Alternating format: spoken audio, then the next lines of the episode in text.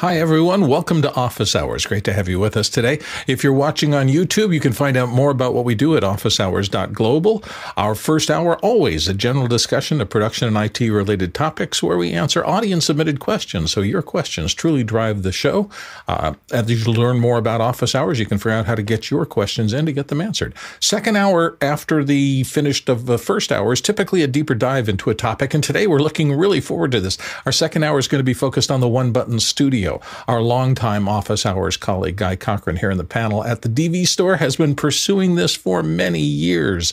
A commercial installation for people who need to do streaming in an environment where they want to reduce the complexity of the launch down to a single switch. Jason Jenkins will be joining Guy today to talk us through the hardware and software they developed to make this complex process super easy. So it should be an extremely interesting second hour. Uh, and that takes us to our first hour, however. Mitch, it is time. What have we got today? Thanks, Bill. Good morning. And our first question's in from David Barton in Memphis, Tennessee. Uh, David asks, Good morning, panel. Does anyone have experience licensing music for the use over Zoom? I found options for in person use, but Zoom seems to be harder to cover. We're going to start with Chris Fenwick this morning. Good morning, Chris. Um, I was not aware that Zoom was some special space that was different than uh, you know anything else, broadcast or corporate or you know playing in a ballroom at an event.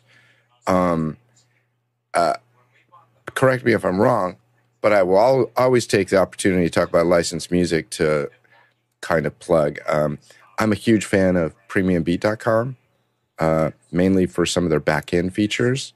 I also like the music. Um, but I'm very curious to hear what everybody else says. Uh, boy, that sounded really cheesy. I apologize for that, but I do like Premium Beat. Um, I'm interested to hear what everybody else says about licensing via Zoom. Okay. Well, David Paskin's going to have his opinion in. David? Yeah, I don't think there's an issue with Zoom, especially because Zoom is is it's internal, as it were. Now, if you're streaming from Zoom to another platform, then of course you have to follow those uh, regulations. There is an epidemic sound. They have uh, three different plans, and the the the one the personal plan allows you to go to YouTube or Facebook or things like that. The commercial plan does mention that the music is covered for social media online platforms. Maybe that's where Zoom falls and websites. So it may you may want to look out at uh, epidemic sound. But if you're just sending music into a closed Zoom meeting, I wouldn't worry too much about it. Mitchell Hill. For now, uh, Zoom expects you to self police, and uh, their basic policy on TOS is, and I'll read part of it. Uh, you may not post, modify, distribute, or reproduce in any way copyrighted material, trademarks, rights of publicity, or other proprietary rights without obtaining the prior written consent of the owner of such proprietary rights. So basically, what they're saying is that you need to be able to make sure that it's uh, acceptable because somebody may come back on you. They don't have bots and things like that uh, the way YouTube does that are constantly monitoring uh, private conversations. And um, there's no way to do that in in sense on Zoom because somebody may have Spotify running in the background or uh, some kind of music from a radio um, that kind of kind of leak in, and in, in a Zoom call, that's more likely to happen. As far as music goes, specific music, if it's uh, library music, it's pretty easy, like uh, the aforementioned Premier Beats or other companies uh, allow you to uh, purchase the uh, the rights for uh, streaming social media. Um, on the other hand, if you're using an actual song that's a hit song, there are two licenses that you need to pursue, and they're complicated to get them. One is for the publishing rights to the song, the people that wrote the words and the music, and the other part is the mechanical or the actual recording itself is usually owned by the record companies. Without both of those, you're not technically um, legal as far as playing that music over any media of any kind. And to make it even more complex, as if it isn't complex enough already, there's a third style of rights called synchronization rights. If you are going to take a existing song and put it against visual content, uh, copyright still is one of these weird things. There's a lot of good laws about it. If you want to learn more about the technically accurate way that it works, um, Stanford University has a site about fair use, which is one of the most complex parts of this because it is the use of copyrighted material in small things for criticism and other things. People get that wrong all the time and they think that what they're doing is fair use and it's actually not, it's commercial use. Uh, if you want more information, there is one company that I've worked with in the past, and I haven't for many years, but it was called BZ Rights and Permissions in New York City. And they are experts, and there are other experts around in following the path as to who owns which rights to a piece of popular music. When you see something like Nike using the Beatles or something like that, one of those organizations who truly understands the entire rights chain, uh, those are the professionals they tend to go to to research who owns what and what you need for your use. It gets be pretty complex in there. Chris Fenwick?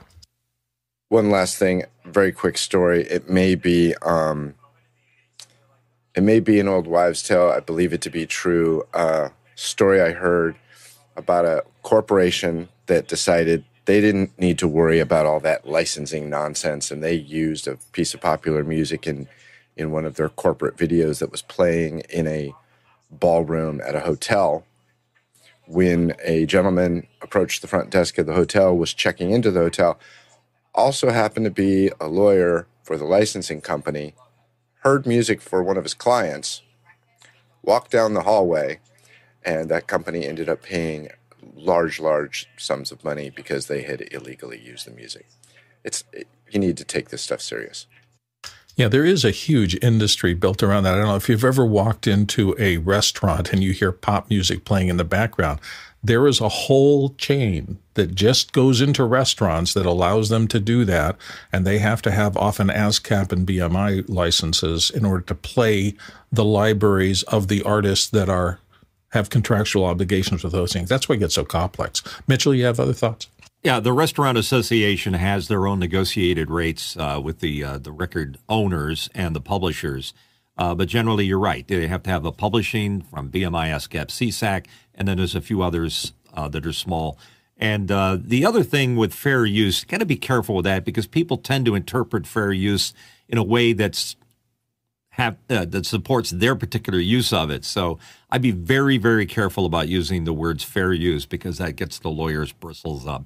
Yeah, it does. It's it's one of the most misunderstood things that we run into. And you know, this is all under the headline of risk management. Whether you're a small business or you're working for someone who has significant resources, if you don't get this right, your risk goes up that it's not just a strike on YouTube or something like that. You can literally find yourself in court uh, trying to defend the fact that you didn't have the right rights and you used this and it can be a sticky wicket. So pay attention don't, to this. Don't mess with the music police, folks. Yeah, that's the advice we can give. It's a long time industry, and they have a lot of people, and they make their money by tracking down people who are not doing this the correct way. So, fore, forewarned is forearmed. Let's go to the next question.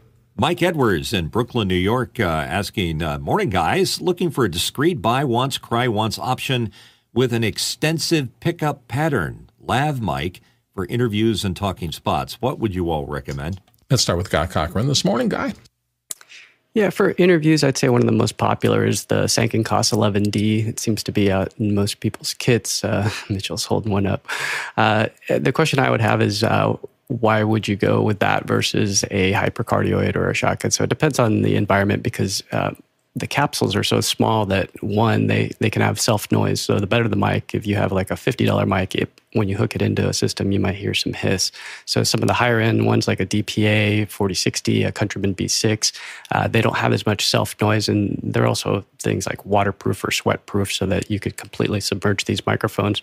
Also the mounting uh, popular microphones like the COS 11D will have a variety of like it comes with an RM11 in the in the kit, uh, which is a little rubber mount that you can use to tape underneath somebody's shirt. So if you want to bury the thing, you want to be aware of the frequency responses. And so there's different microphones like DPA will have uh, a couple different lines where if you're going to bury it, it has the ability to have a little bit higher end boost.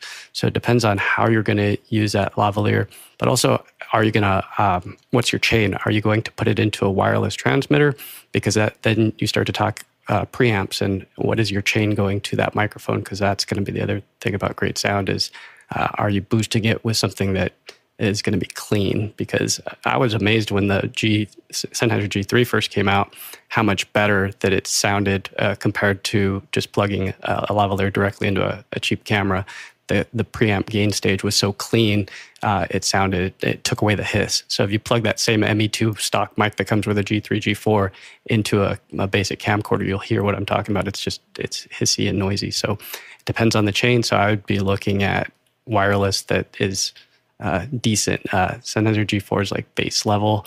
Uh, some of the uh, the Rode Go is a little iffy. I'd, I'd, probably be leaning more towards something higher end, even a used Lectro kit if you can. So those are some some things to think about. Mitch Hill. Yeah, basically, I was a hand model there for Guy's dis, uh, discussion of it. Uh, he did a great job of covering it. Um, you used the term in your question, Mike, about extensive pickup pattern. I, I, can only interpret that to mean an omni pattern, and that is the correct uh, mic to pick because the problem with the supercardioid, unless you're in a very noisy environment, is that as soon as they turn their head to the left, they're going to get a little drop off. In fact, a lot of drop off. Uh, and Omni is going to pick up pretty much everything around the head, so they can be uh, talking to somebody over here and over here and have it all on mic. John Preto. Uh, Mike, if you like to cry, you can you can uh, buy the Shure Axient system, or you can fly to Las Vegas and borrow mine. There you go. All sorts of uh, responses for you, Mike. Hope that worked. Oh, Guy has a last word. Guy. Yeah, and that pickup pattern. Uh, there are some cardioid uh, lavaliers. You want to be careful with those. They're not really too well received for interviews because, yeah, as Mitch was saying, they can turn. So depending on how you mount them, if they turn, the, the subject will fall right out of that pickup pattern. And as for the head turns, some people will mount lavaliers. I've seen them mount them way too high, and so when you look at the distance from the mouth, uh, when they turn their head, it's it's rather dramatic. If you mount it a little bit lower, more around the sternum, or even yeah, mid sternum would be the appropriate spot. So then as they turn their head, the distance is still about the same. It's not dramatically different because there's this thing called the inverse square rule, which we don't have to go into, but it, basically you're, you're, doubling the uh, output when you uh, have that same distance. And then if you double the output, you're double the distance, you're losing half your output. So you got to be careful about those head turns.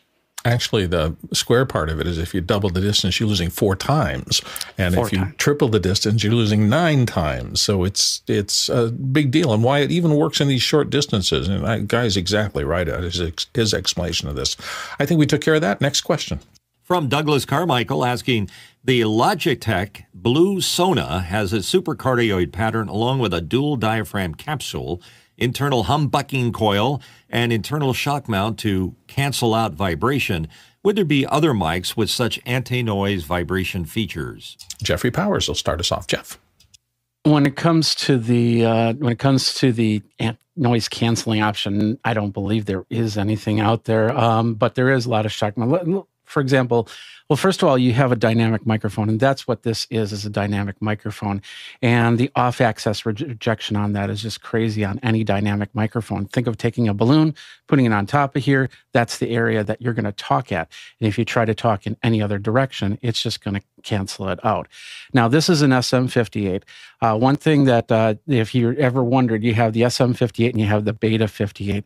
This, uh, for more off-axis rejection, you want to do the Beta 58 because if you notice, it's got a little shock absorber. In fact, if I took my finger and did that, it moves it around. Whereas the regular SM58, it's just pretty solid. Uh, it's that's where you're going. What you're going to get in that. I don't see a reason to have the blue Sona um, with the unless you're like in a really noisy environment for that noise uh, suppression, like maybe a conference or something like that. Or if you have a really noisy room, you're in the subway or something, uh, maybe then this will this will really work. But uh, it's it's just an extra feature that just seems to be a little bit too much. Mitchell. Yeah, it claims to have an internal DSP which talks to a app that you have to run on the computer with it uh, for, for noise reduction. Pardon me. And um, I, the only problem with anything that requires uh, a pairing of a piece of software with the actual microphone is that you're stuck with that system. Whereas uh, if I were to compare this to the microphone that uh, Jeffrey had in front of him, the uh, the ubiquitous uh, Shure SV7, um, first of all, it has internal uh, vibration dampening and it has XLR and USB outputs, which means that you could run an external uh, sound noise uh, uh, canceling uh, processing or whatever, either in a preamp or in some other thing, maybe not so much in the USB. Uh, the only bad thing about that uh, SV7 um, or MV7, excuse me, that uh, Jeffrey has there is that for some reason they didn't put any kind of um, um, vibration assistance in the actual mount to it. It's a hard mount to that boom. So all the vibration assistance has to come inside the microphone. Nice. All right, we've taken care of the, this question. Time to move on to the next one. Andy Korkendorfer is here from Viera, Florida. We have execs that have been set up with proper mics on LP arms. Uh, I guess that's low profile. But they often join with Bluetooth or other mics, not realizing that Zoom has automatically chosen the wrong mic. Is the way to c- remotely control which mic is connected? Is there a way to remotely control which mic is connected for a speaker? My suspicion is not yet. There may be one coming in the future. Oh, Guy, do you have any direct knowledge? I'm pretty sure you could do that with Zoom OSC as the client that you can switch microphones, but uh, with the regular standalone Zoom client, you cannot. You can see what they're using if you have a uh, Zoom business account. You can, in the back end, you can see what their device is called for their uh, webcam and for their audio device, so you can see what they're using. Um, if uh, you have that option in your back end. But as far as being able to swap the mic, you would have to tell them, uh, can you pop on, click that little triangle down in the bottom left where it says uh, mute and uh, switch microphones. I'm just going on the fact that I've heard over and over again, which mic are you on? and having somebody direct somebody to switch it. David, do you have some thoughts? Yeah, I'm I'm on on Guy's suggestion. I'm I'm peeking into Zoom OSC, and there is a set mic action um, which you can pull in. We, uh, let's see what that actually has underneath it. Um, so you need an ID. I'm not sure what you would put in there, uh, but it does seem like you can set someone's mic through Zoom OSC. So it looks like there is a path to get what you want, Andy. We'll keep our fingers crossed. And if you get it solved, come back and share with everybody what you managed to do to make it work the way you want it to. Let's go on to the next question. From Paul Wallace in Austin, Texas, asking, uh, How did your last conversation with ChatGPT go? Did it scare you, make you laugh, or edify you? Jeffrey Powers will start us off here.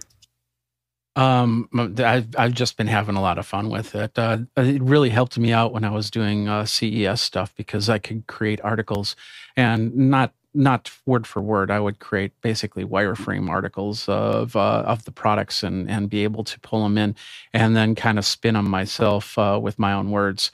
Uh, so it was a nice little framework and and for somebody who who does all this all by themselves. They, it's it's really nice to actually have that little bit of help. I've also done a couple uh, songs on uh, ChatGPT. Once again, really fun, but uh, you, you need to do a little bit of editing.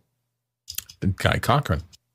Yeah, this morning before the show started, we were asking it a few questions. We asked it what was office hours global, and uh, unfortunately, because the data is from uh, before 2021, there wasn't anything. It brought up something about Y Combinator, which must have been a different group. So uh, Jonas had uh, access to the new Bing version, which I looked into it. You got to set Bing as your default browser, uh, so that I'll, I'll, wind up getting it later on. But basically, his his rip reply from Bing was much more accurate because it can reach out to to today's data. And so it was fascinating to see the difference in, in Bing, in, you know, Microsoft did make an investment in OpenAI of, I believe, 49% of the company or something along those lines, 49 billion. Uh, John's giving me a thumbs up. So yeah, it, it's an interesting technology. Yesterday we were using it in a meeting and uh, I asked it a question and everybody was like blown away about how fast that it, it gave the reply and that how accurate it was. I asked it for a top 10 and it gave a great top 10. I mean, it, it could almost be a blog blog post on its own. So I might do that in the uh, the second hour. I'll, i might open it up because uh, I asked it what are the top ten video production mistakes, and uh, it was it was it was pretty good to see what it what it what it said. Nice, John Preto. Just wondering why Paul asked this question. He knows the answer to this question already. So so it, AI is going to disappear into all the applications and uh, Microsoft did invest $11 billion in OpenAI for for 49%. It was a loan. They're paying that money back. And they end up with 49% equity in the company. But it's going to disappear into all our applications. So it's soon you'll you'll have it built into Word, Excel. They already announced uh, Teams integration. Um, and I can't wait for Photoshop and Illustrator. If I can bring a multi-layered uh, image into Photoshop it's going to be spectacular. And Adobe's being really quiet right now. It's really interesting. Mitch Hill. I was freaked out as a neo Luddite uh, that, uh, first of all, Chat GPT had no idea who I was. We did a search on my name. I didn't, but Guy did. And then uh, we went to Bing at Jonas's suggestion, and it knows all about me. So I can no longer hide from the overlord above us. Yeah, I've never had any success with that because the Prime Minister of Canada at one point was named Bill Davis, so I can't get a search result from anything. Chris Fenwick, finish it up. Um, do you find it interesting that when you do the chat, uh, uh what is it, GPT? I almost called it something else. Uh, that it types it out why do you think it types it out? It types out the answer. Is it trying to make me think that there's a really smart person on the other side typing it out to me really quick? Is that, it's messing that, with you, Chris. That that is a chosen user interface. Why do yeah. you think they do that? I find it suspicious. Yeah, it's like a teletype. Thing. They only do that to you, Chris. Nobody else gets that. Yeah. uh, paranoia aside, let's move on to the next question. Yes. Uh, anyhow, I'm feeling a little weird. Uh, Bo Cordell from Charleston, South Carolina, asking, looking for a wireless lav microphone pack that allows for a return IFB channel. Is there an inexpensive all-in-one, or do I just need two pairs of a Rode Go type system? Uh, Bo, it depends on your budget. I think, if I'm not mistaken, I think Zaxcom, which is one of the early digital players, had a bidirectional system because it was one of the first all digital and they really built it out. Uh, I'm not 100% sure on that, but that's something I would try. Zaxcom is, starts with an X. Um, so uh, do a search on that. They do high end wireless. And I think they had something with a talkback circuit in it at some point. Uh, let me come back sometime and let me know if I'm remembering correctly. Next question. Uh, just so you know, it's it's ZAX. Oh, is it? I'm sorry. Yes, no problem. Fine. Chris Widener from Lafayette, Indiana. I've seen some really nice pop up shelves and Pelican cases, but have been unable to find a good source for them. Any recommendations? Pop up shelves. That's interesting. Um, no, the rock and rollers have a lot of shelf options, but I don't think I've ever seen them even for the larger Pelican cases. Jeffrey Powers, have you experienced with that? I haven't seen anything, but uh, I I do a lot of building of my own shelving in Pelican cases. I find that it's a lot easier than trying to find something that I have uh, that will fit the need that I, I need for the Pelican case. And then, uh, of course, I have these, which are really nice uh, to hold different things. They become uh, they become uh, carrying areas and shelves in themselves.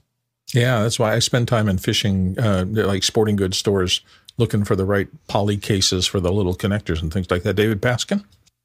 Uh, yeah, I'm looking. I can't find it right now, but there's been, I've seen it circling around on social media recently, uh, uh, an all in one, uh, given today's topic, an all in one Pelican case that has a, a so the camera is in there, da, da, da, and you just open the case, and then a shelf comes out, and there are two little metal arms that swing up and lock the shelf in place.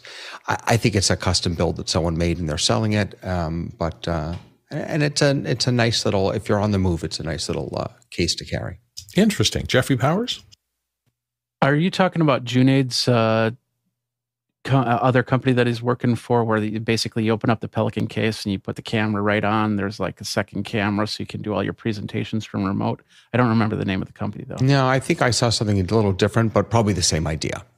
I, yeah. I, remember it used to be a company called Kata. I don't know if they're still around. They're out of Israel, um, and they made Kata bags, and they had a really good, solid internal system. And in some of their tall bags, and I used to have one that I carried on location, uh, the bright yellow inserts that were the typical Velcro inserts to allow you to uh, wall off things. I used to be able to keep that bag horizontal, you know, tall, and then use those as ways to pull out things like headphones and things like that. It's kind of ish a shelf system, not really a formal one. So it sounds like you're looking for something more sophisticated than that. But um, good luck. Let us know, Chris, if you found something. Bring it back and share it with everyone. Next question. From Paul Wallace in Austin, Texas. Paul says, Is there a, a, network attack storage that lets you slide hard drives in and out without mounting them on a tray? pardon me.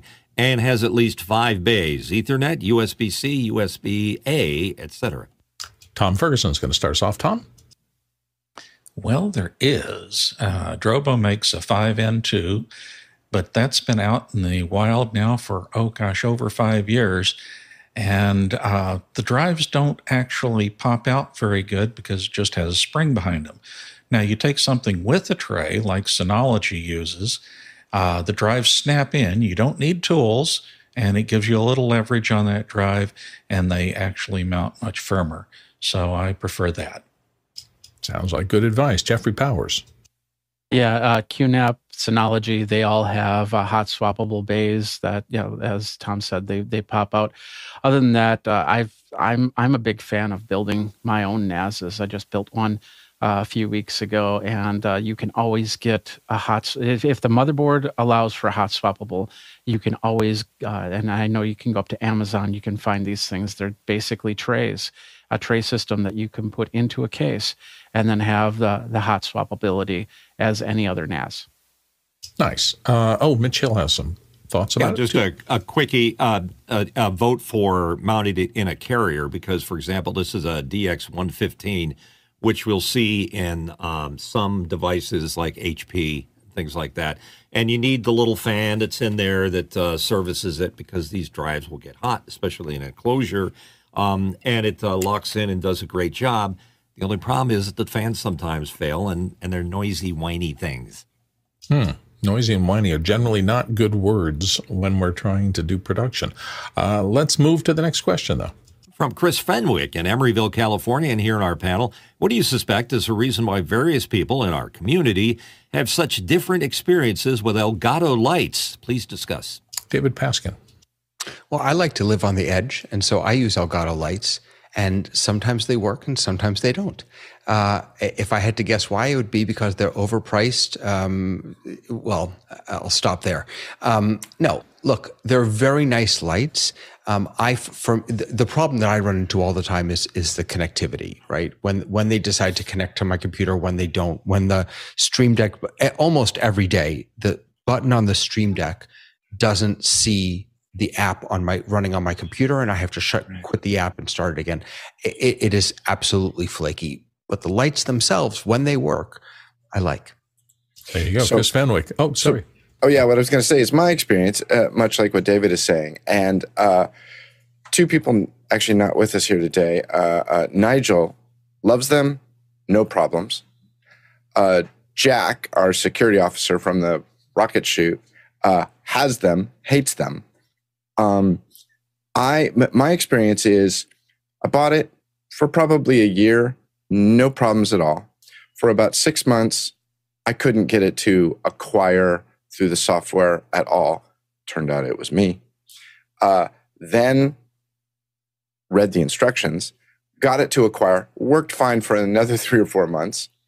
Um, and in the last five days, I have had to reacquire through the software using the instructions uh, probably a dozen or 15 times and Mayhaps, it just keeps it keeps dropping. Mayhaps your process of reading the instructions last might have some effect on this. Just suggesting. I don't know. Let's move on to the next question. And moving on to Douglas Carmichael asking, I've fallen in love with Waves NX to make long sessions on headphones a lot less fatiguing. Would dearVR MIX or Slate VSX be a useful non-waves alternative for headphone monitoring? Mitchell. I'm a little suspicious of anything that's placed between your ability to hear the raw audio and uh, uh, and the uh, uh the source of it. Um, I guess um, it's interesting. Obviously, Waves knows what they're doing, but what happens when you have to go somewhere else and plug into another system with the same headphones? You're not necessarily going to have those waves nearby. So I'm thinking that it, uh, unless it's part of the headphone system itself, it's probably not very practical. Yeah, I kind of uh, uh headphones are an individual thing. People have different sound profiles that they like, uh, and we've talked a thousand times about the fact that one of the most popular headphones out there, the uh, the Sony um, 7506s, and they're used everywhere in production. They are not particularly good music headphones. They do have a pronounced presence peak in kind of the upper mid range and pretty enhanced bass. And those two things are really good if you're trying to say, is there rumbling or is there some wind noise in a signal? And are people being articulate in the signal I'm recording? Are they getting their S's and T's said correctly? That little presence peak helps you identify those things. Both of those features, which are really good for monitoring the human voice, are not particularly good for monitoring music. So I would not use them as my music listening headphones. But those specific things have made them incredibly popular for monitoring sound in the field, for example. So it, this is truly a personal thing. I think you just got to try different headphones until you find something and you go, that's the sweet spot for me. That's exactly what my ears want to hear. And I can get all the information out of this signal that I'm looking for. Let's move on to the next question.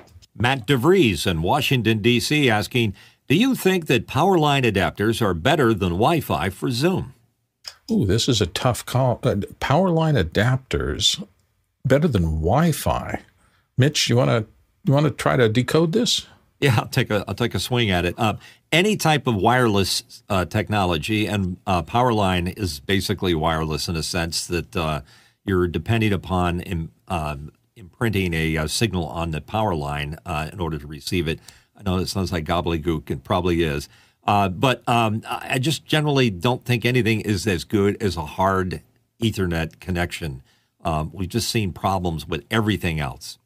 Oh, I, I now I understand. So it's the system that encodes an actual signal into the AC carrier somehow. And yeah, okay, Jeffrey Powers. Yeah, so basically what this is is you have two units uh, for a power line system. You have one unit that plugs into the room that you're in, and you have another unit that plugs where your router is, and then you use a Ethernet cable and of course the power in your house to run the uh, whatever data to the area. The problem is that when you go to send out any type of data, it will go throughout the whole house. It's it's it's like it's like trying to go through a maze, trying to figure out which direction it's going. So if you have any problems with your power, uh, you could lose uh, you could lose packets, you could lose uh, uh, uh speed on that. Uh, and so, but with Wi-Fi, Wi-Fi is getting a lot better, a lot better. But you're also having to deal with all these devices starting to attach to your Wi-Fi. So it's it, there's a lot of give and take, and it's it's all individual use and what works best for you. Makes sense. Tom Ferguson had thought too. Mm, one more problem is if your uh, two devices are on different phases of your electrical box, that means that your connection has to go back to the electrical box, then back into the house and get to the second device. There could be a whole lot of noise in between those two points. Makes sense. Next question. Paul Wallace in Austin, Texas. Paul says, there was a Blab reunion on Tony Mobley's show. What was the Blab and when did it start and end? Sadly, um, our friend John Preto had to leave. He had an appointment this morning. Uh, he was there in the early days of Blab. He's talked about it a good little bit. Sounds like it was a really fun early uh, chat or communication system. Jeffrey Powers, were you involved in that? Uh, well, I, I do as YouTube. So basically, it was not only just Blab, it was also Meerkat. He was doing a double reunion, but uh, of course, highlighted for Blab. He brought on a bunch of people. There was there was a lot of coming coming and going uh, on the show, from what I saw, and uh, pretty decent. And he had a lot of fun, and uh, it was it, it was pretty cool. Yeah, those early C, uh, those early social media networks are really charming and, and sometimes problematic. Uh, I've said before, I've told the story of how I was on CB Simulator back in the early days of the internet and uh, watched how people got angrier and more impolite by virtue of the fact that they were not under their own name and under handles. And at that point, I decided to just use my own name on the internet so I wouldn't say anything too horrible that would follow me through the rest of my life. I think it was a good chorus, but I, you know, these early things, a lot of friendships are made, and clearly, with what happened with John Preto, and they're doing a reunion all these years later, they were connections with other humans that have lasted the test of time. So good for you. Let's go to the next question. From Zach Phillips in Philadelphia, Pennsylvania, asking, do you use the Stream Deck Companion plugin to maintain access to native Stream Deck plugins? Or do you use one device for Companion and one for Stream Deck or just Companion? I'm going to start with David uh, Paskin and then go on from there. Yeah, uh, there is um, uh, the Elgato plugin for Stream Deck Access. Uh, so there are actually two ways to do this, right? You can, if you're running the native Stream Deck software, you can use a a plugin from Companion, or you can uh, use this Elgato plugin for Stream Deck Access. Uh, I'm running 3.0 already, um, the the beta, and I'm terrified that uh, it's going to fall apart as it is. Um, although it's been pretty solid for me. And so I I use one set of Stream Decks with my companion, and then another Stream Deck with my um, the streaming computer, and I keep them separate. I use the different programs in each one, and that keeps everything working. David, have you ever counted the pure number of buttons you have in front of you? Just curious. I, you can never have too many buttons. I, so here's the problem. The problem is is that Jeff uh, Wildren uh, posted the other day that there was a sale on the Stream Deck XL on Amazon, 20% off, which meant I had to get one, even though I don't need it. Uh, so I, I, um, I expanded my button count by a third, which was really exciting. Is your trigger 20%? If it's, if anything is 20% and has my any trigger is at all. sale. Sale. My trigger is sale. you are a typically normal human being. my wife should be nodding in the other room at this point. Uh, Jeffrey Powers. So I've always used Stream Deck as the primary layer to companion because uh, I've also used things like uh, Central Control, which also is an overlay for Stream Deck, and I I've always done split buttoning. Anything that uh, comes from the local machine is usually run through a Stream Deck, whereas anything that has to be like, for instance, when I did my graphics on on a different machine. Uh, it was on. It was. I was using Visero that went to the uh, machine uh, via Companion, and of course, so with the ATEM and, and all these other devices now, I can do a, a totally control from there. In fact, when I do my live show, this that the computer that I'm I'm streaming from is sitting up here, but everything is running through Companion downstairs with some local buttons uh, from the Stream Deck that go to the machine that it's uh, carrying over to. Mitchell Hill. Yeah, plus one on what Jeffrey just said. So to answer your question, you don't need to split them up. You can run them all on the same machine. There you go. Uh, we're moving on to the next question, but I will note that we are burning through our questions pretty fast this morning. We have a lot of questions for the One Button Studio in our second hour. I'm really happy to see that. But uh, we will switch over a little bit earlier if we don't have more general questions. If you want to put some more in, it's a good day to do it. Let's go on. Go ahead. And David Paskin from Miami, Florida, and on our panel has asked Has anyone noticed a participant's video in Zoom glitching and then reproducing the active speaker's feed in theirs? Any fixes? I haven't seen that. I don't. Uh, has anybody else? I, now, I'm not saying it has anything to do with the complexity of your arrangement, David. But uh, tell us. No, it's it it, it, it's the strangest thing. It's uh, you, you'll see the glitching or the you know the um, the static on the screen, and then whoever is the active speaker, their video ends up in that person's square. Uh, wow. Uh, and it kind of comes and goes. It's it's very odd behavior. I've seen it on two or three different users. My best guess would be that they need to update their Zoom client, but I wasn't sure if anyone else had seen that. Um, it's not just me seeing it; everyone else in the meetings is able to see it as well. Are your Zoom, uh, are your uh, ATEMs all up to date? I, am wondering how old they are because I've noticed a few little anomalies, and I've had this ATEM for, gosh, three, almost three years, two and a half years since they first came out. Um, uh, my this ATEM, uh, I, I, don't think it has anything to do with the ATEM because I okay. I stream through software on my computer, ah. or, or, I go to Zoom through software. So, yeah, well. Um, that may be a conundrum. So, anybody who has some uh, thoughts on this from anywhere in the world of office hours, toss in a note and maybe we can help David out. Sorry, we couldn't cover it right here on the panel. Let's go on to the next question. Douglas Carmichael asking Would a white colored or black colored mic look more professional on camera? That's um, Jeffrey. He's going to start us out. What do you think? What do you guys think? I'm I'm running a white camera or white microphone on my uh, on my not camera. You're kind of half all. and half there. Yeah. You've got uh, yeah, yeah. just uh, horrible. So uh, if you if you're really worried about it, you know, uh, I know that there's a company out there that actually makes uh, skins for things like the MV7. You can change it to whatever color that you want. You can put your own logos on it if you want. So I think it's all about the better sound than about having them because this is this just seems to be a a regular question is do do I do I look too professional, not professional enough with a microphone and frame?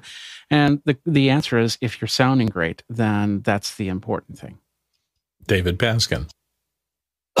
excuse me, I'll just say that ever since I got the um, the Heil PR40, I've regretted not getting it in black, um, and that's primarily because um, I, am doing so much other, uh, so many other things on screen. I'm I'm bringing in overlays, I'm telestrating, all that other stuff, and having a dark um, uh, a dark frame makes all of that easier. And so uh, I wish I had gone with the black.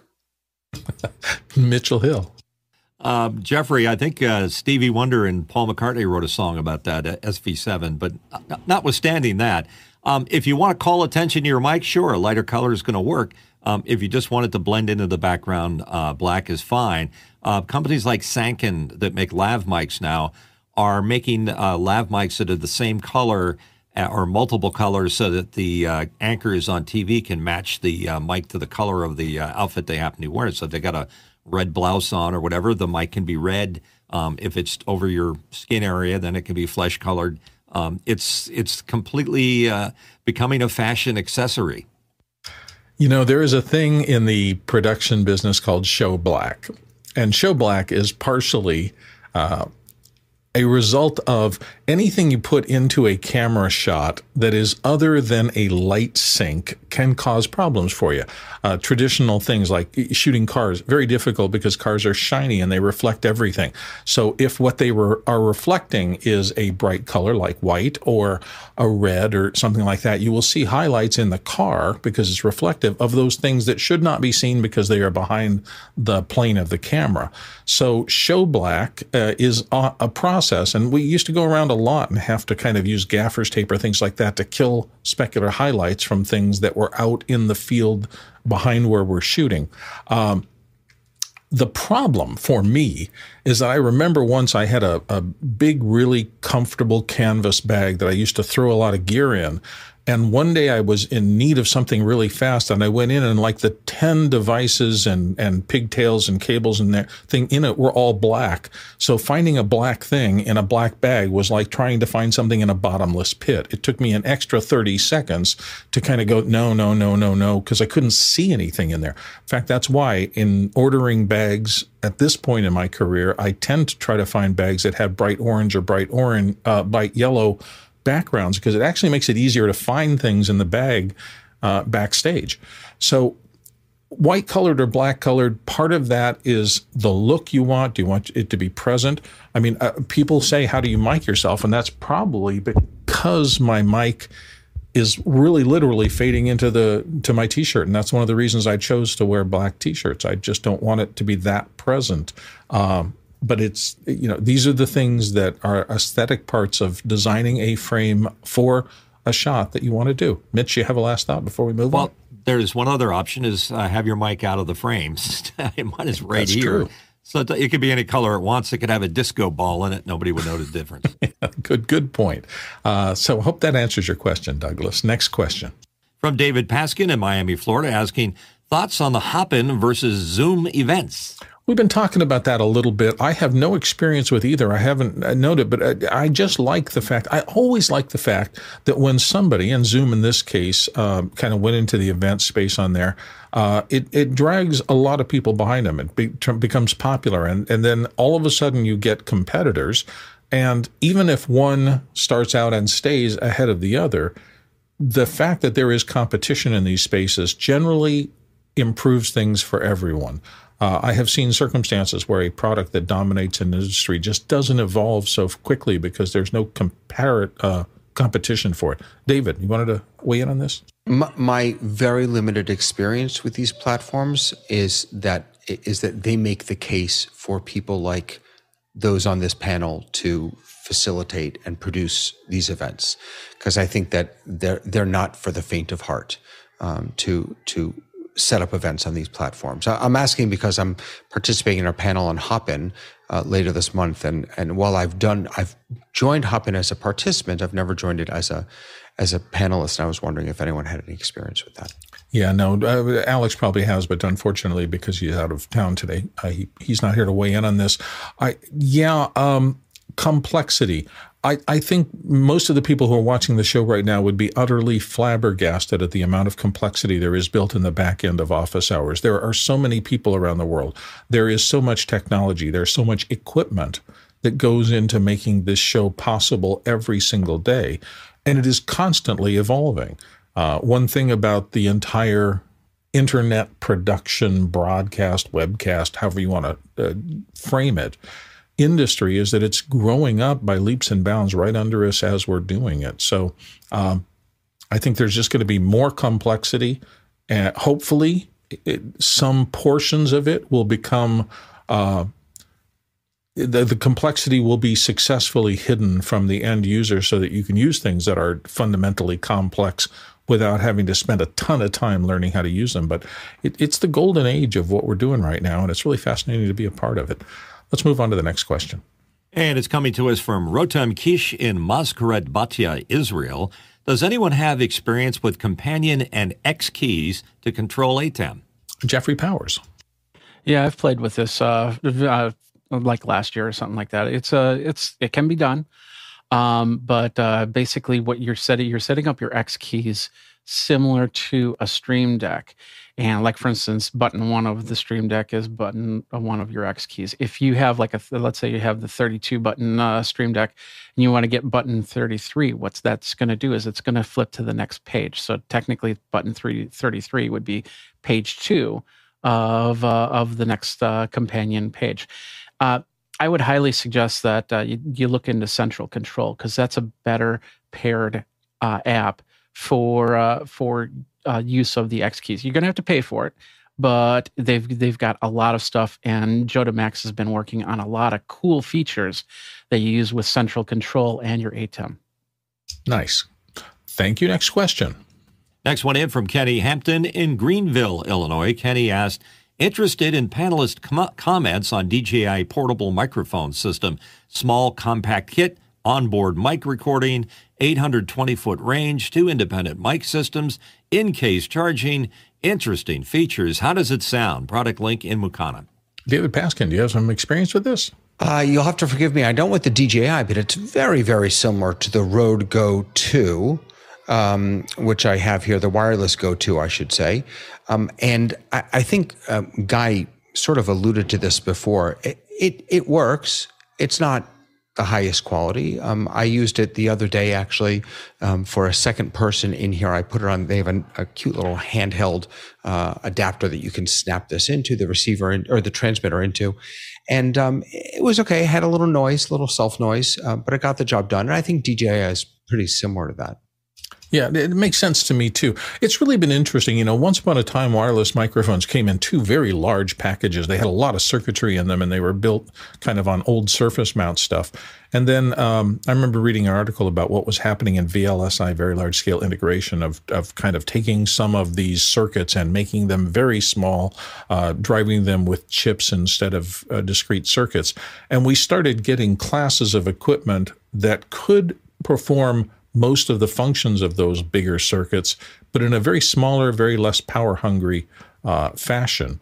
And it seemed to me that there were a lot of companies that leveraged this to come out with less expensive, but still decent working uh, things. And then even the higher end microphone systems, wireless microphone systems, started getting smaller and smaller, and yet still having really exceptional um, quality to them.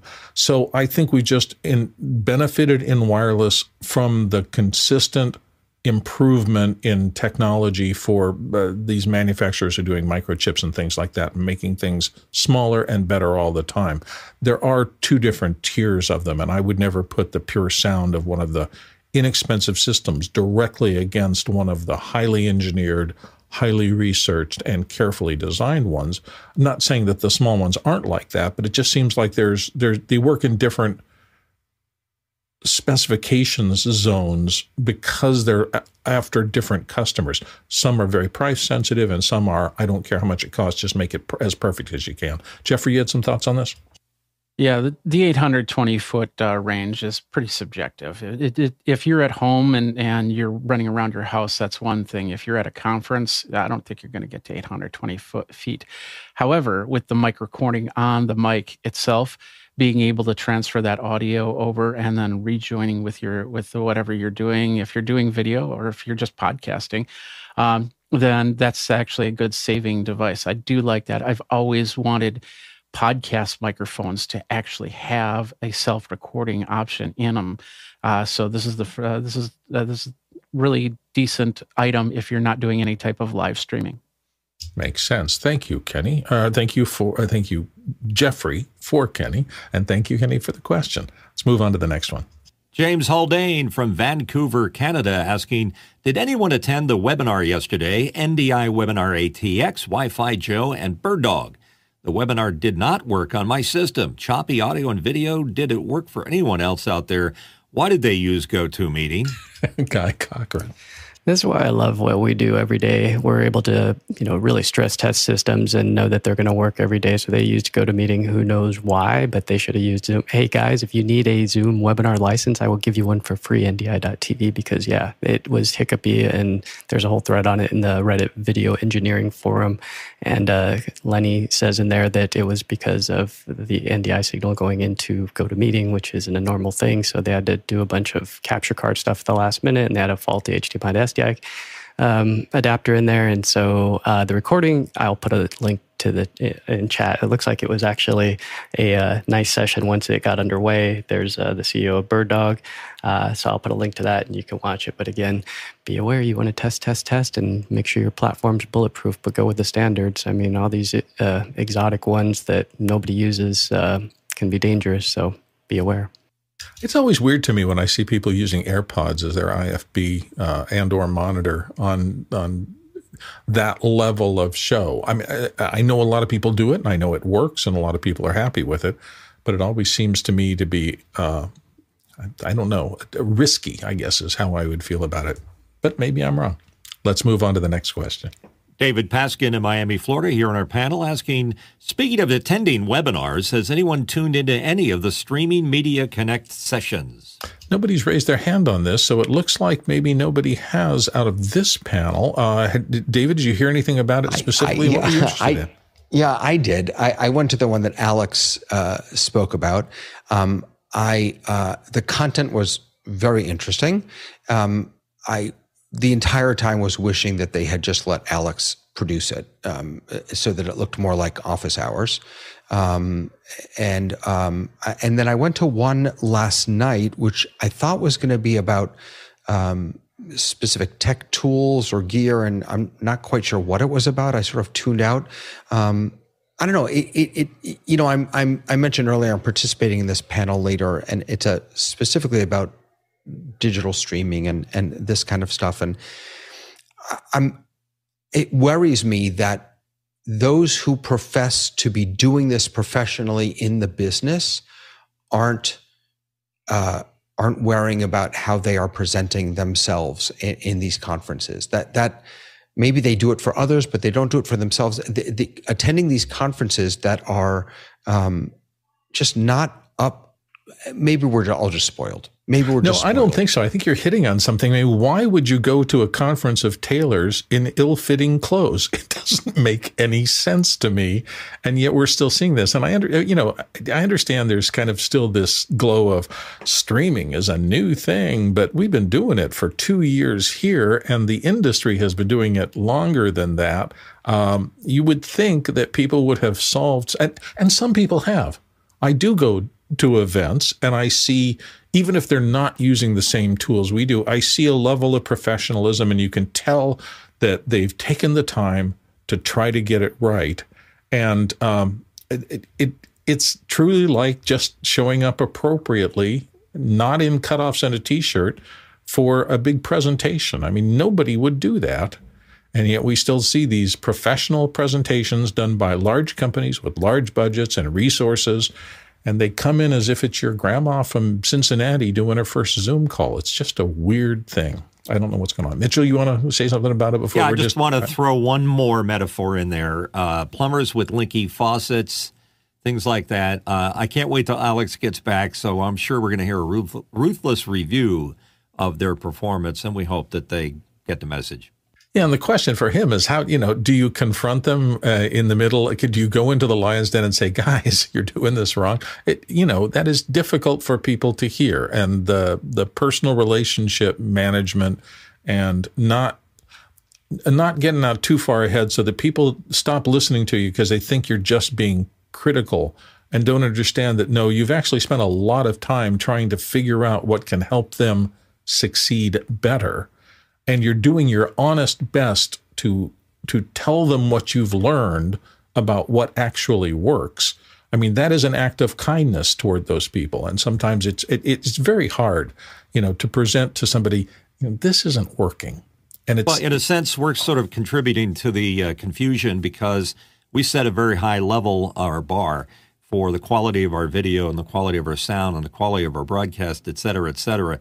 Um, so that when we see things failing for other people that are below our bar of acceptance, uh, we're very sensitive to it and we generally react to it. So it's not always fun to be uh, the top level of quality everybody points to and says, you know, that office hours program, they do a great job. I don't know if it's even the top level. You know, one of the things I learned from my time in corporate, change is hard. Uh, I went through uh, seminars and I recorded seminars for companies just talking about change in a big organization and bringing in professional speakers to try to speak to all the levels of the organization the executive class, the middle managers, the line employees, and their vendors and everybody else about why change was necessary and how difficult it is to get people to do it. I mean, we all feel comfortable when we think we know when we're going to get up in the morning and do something. We know all the processes. Heck, it happens to me every day. I come in here and I'm finally, after, you know, almost a thousand shows, I'm pretty darn comfortable with knowing each switch I have to push in this relatively complex thing I'm doing at home to get onto office hours. And everybody here has gone through that same climb. Uh, in fact, we'll be talking about that here in just a couple of minutes and, and talking about the one button studio, trying to make something that is inherently a complex process super easy so that there is no barrier and you take all the friction out of being able to do it. But I, I'm seeing that, I saw that all the time in my corporate practice about, you know, the, the, the execs knew where they wanted to go, but to get buy-in from the whole organization and to get people actually to change their habits and build new habits was always a challenge. And I think that's just human nature. I think that's part of what we'll have to face. Um, I see new faces in the panel and some traditional faces, and I'm happy to see everybody here. I am uh, mumbling a little bit because I wanted to try to get to the top of the hour. We got about three minutes left to go, so I think I'm going to go ahead and dive into this a little bit earlier. Um, we were saying that for a long time, our dear friend Guy Cochran has been talking to some of us about this idea of the one button studio, and he's uh, assembled a group of professionals and people around him to try to make this real. And we are going to get an update on exactly what this is. I hinted a little bit about it with the idea of trying to take a complex process, which is I'm in a corporate environment or I'm in a, I could be an individual, but it could be a business, could be anything. And, and these systems tend to go into organizations, I think. We'll hear more about that from them.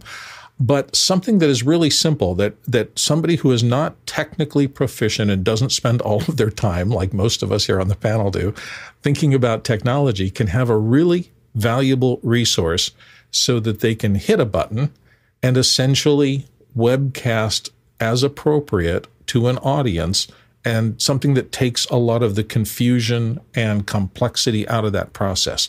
So, Guy, I know you're here. Do you want to introduce your fellow presenters here and tell us kind of what you're going to be going through? Yeah, we have. Thanks, Bill. We we have um, this just prof- profound. Um, how can I explain it? Uh, piece of equipment that we've been working on for five years, and it came about out of necessity. necessity and it was because people were uh, making mistakes with video. They spe- specifically students. So it, it originated at Penn State, and people wanted to just make it easy for students to just go in, rehearse. Um, so it was mostly recordings so that remember when you had to get in front of the class and you had to deliver a presentation and you'd get nervous that kind of thing so they they wanted a space where people can go in and try it out so um, they would record themselves and then they would uh, either get feedback from instructors or some instructors were letting them instead of going in front of the class uh, put this piece up in front so when we looked at it, it came about for us because uh, we saw a lot of product called Reflecmedia, and we saw a lot of it shipping to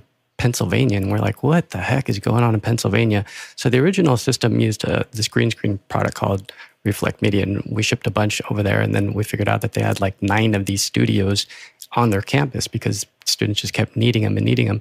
So when we looked at the build list, we were like, wow, that's a lot of stuff that teachers have to buy. And so we, we bought one. We bought the original, well, we bought all the pieces of the puzzle. So the original one was like a spreadsheet that just said, go buy this this uh, microphone, go to Best Buy and go get a camcorder that's two or three hundred dollars. And so you can imagine a two or three hundred dollar camcorder just it wasn't that great of a look.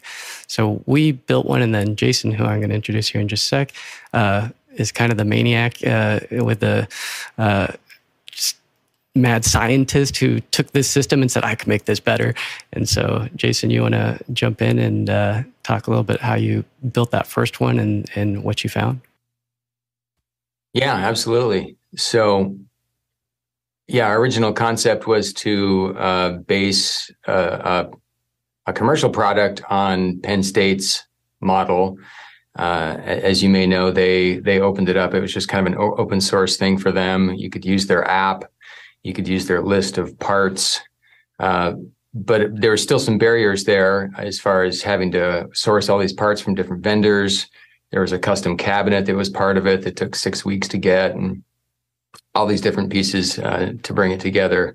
So we just started the process by by building one and ordering all the parts and pieces and putting it together and waiting the six weeks for the cabinet and and the whole deal. And so I put one together and just started testing it and realized that the app hadn't been updated in a few years and there was some like the hardware button for starting the recording wasn't actually compatible with the uh, the newer version of Mac OS.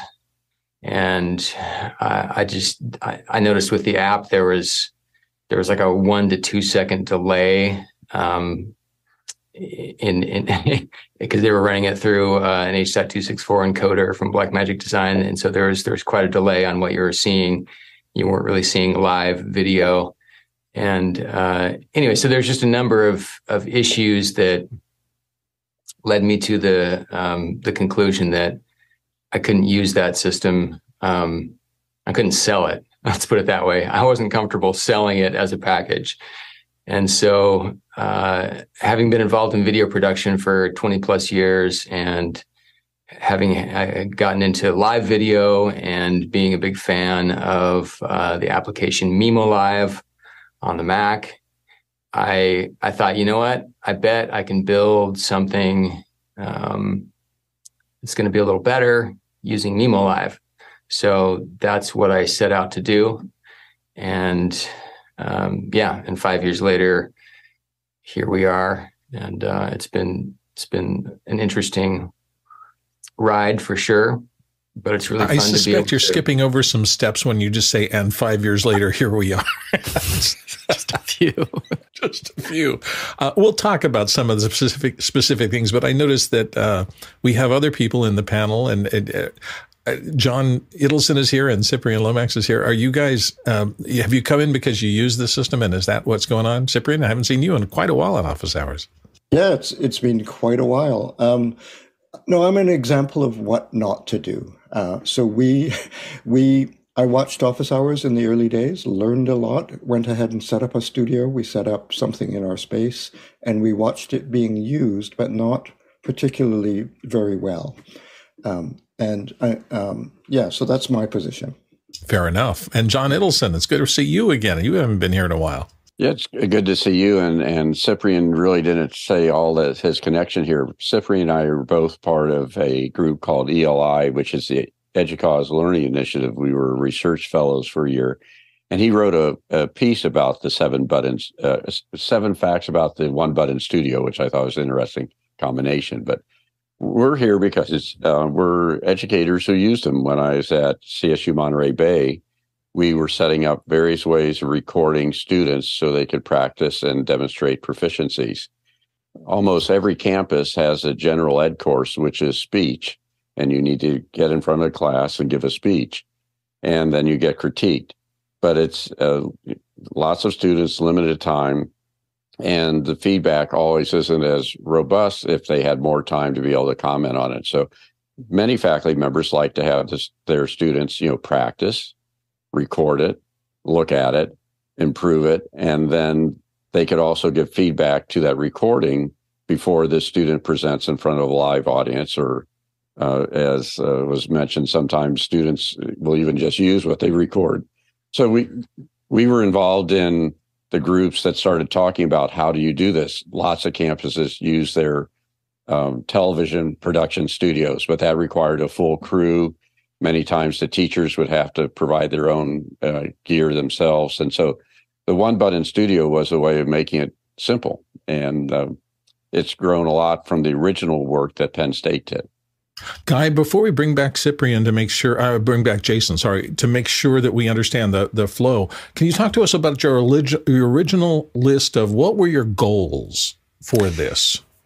Yeah, the mission of DV Store is to help people create better video. And so when we saw this, we are like, is this really helping people? And, you know, we're, we're professionals. We want to at least bring them up to the next level. And phones are are really powerful now. But you got to remember when this thing started out, there was flip cams. Remember those little flip cams? And I know John was showing them in our meeting yesterday. he's just like, "This is what we are giving students," and they would even mess that up. And it's like it's only got one button on it. How do you how do you mess that up? So it, there is something about the lighting, the audio. So you can put a flip camera, you know, five feet away from you, and of course the audio is not going to be good. You could use it with a window behind you, and of course it's not going to be good.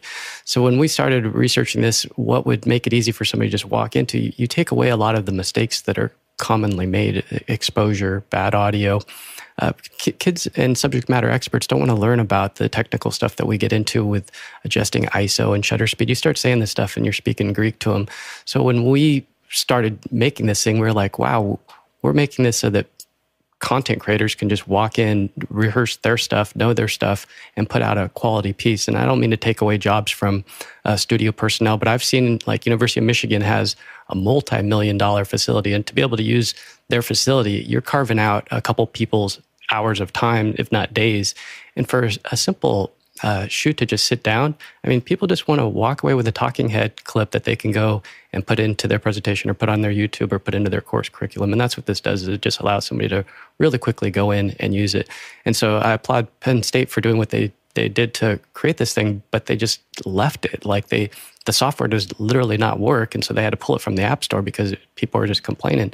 So what we did was we said, how can we make it better? We worked with Oliver from mimoLive, and there's a lot under the hood. I mean, you're yeah, there's API calls, and I mean, it, it's pretty crazy how many layers. If you were to see the stack, because we've got the digital lightboard, which we'll see. So basically, there's a Wacom tablet that uh, you can telestrate over the top of video, and just that alone, it, it yeah, I'll let Jason show you the the really the cool stuff uh, because I don't want to take anything away from his presentation, but he's got he's got some nifty stuff that came out of necessity. Uh, we actually had.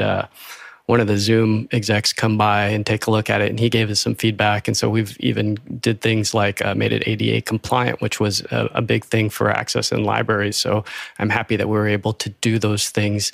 So th- this is iteration. Uh, version four. So we're all, we're all the way up to four. the the last one being that they came in with a I came into the office and they had gone to Staples and they took foam core and they made this thing, this mock up. It looked like a high school, or not even that, it looked like an elementary school taped together science project. And I was, they're like, this is our new product. And I was like, well, scratching my head. They're like, this is what it should be.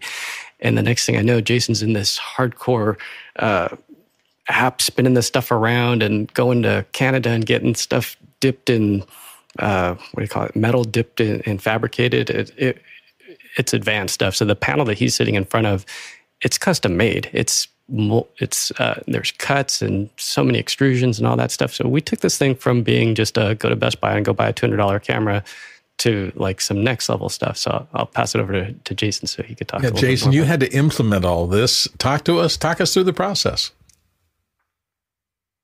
Well, as I said, it really, I, I, I felt confident that I could use uh, mimoLive as the backbone, software backbone for this, and the um, um, the bodacious uh, Breidenbach brothers of Boinx, as I like to call them, um, Oliver and Achim have, have, been just just fantastic to work with. Uh, they've done they've added features to mimoLive specifically for this project, um, this product. Um, they've done some some custom coding. Um, we've got another little app that runs that we call the One Button Studio Controller. That's a little go between between mimoLive and some of the hardware. Um, so there's a lot of uh, a lot of cool cool things going on there. Hey Jason, um, if but, I had never touched this and I just walked into the One Button Studio, what would my experience be? What do I do? How do I get on the air? Yeah, you're uh, when you come in, you would actually first see this on the screen, and I can I can give you an idea of actually what it what it looks like in here um, without the studio lights on. So the uh, so the overhead lights are actually on in this room right now, but uh, but this is what the user would see when they come in, and they would they would just hit the the launch button and the lights would come on, and then they get the next set of instructions which is just to load their presentation. So we've got we've got two Mac Minis in the system actually that are that are running this. One that's doing the the recording and the compositing, and the other that is accessible by the end user for loading their presentation and running their presentation. So just for kicks here, I can I can open up a, a keynote presentation.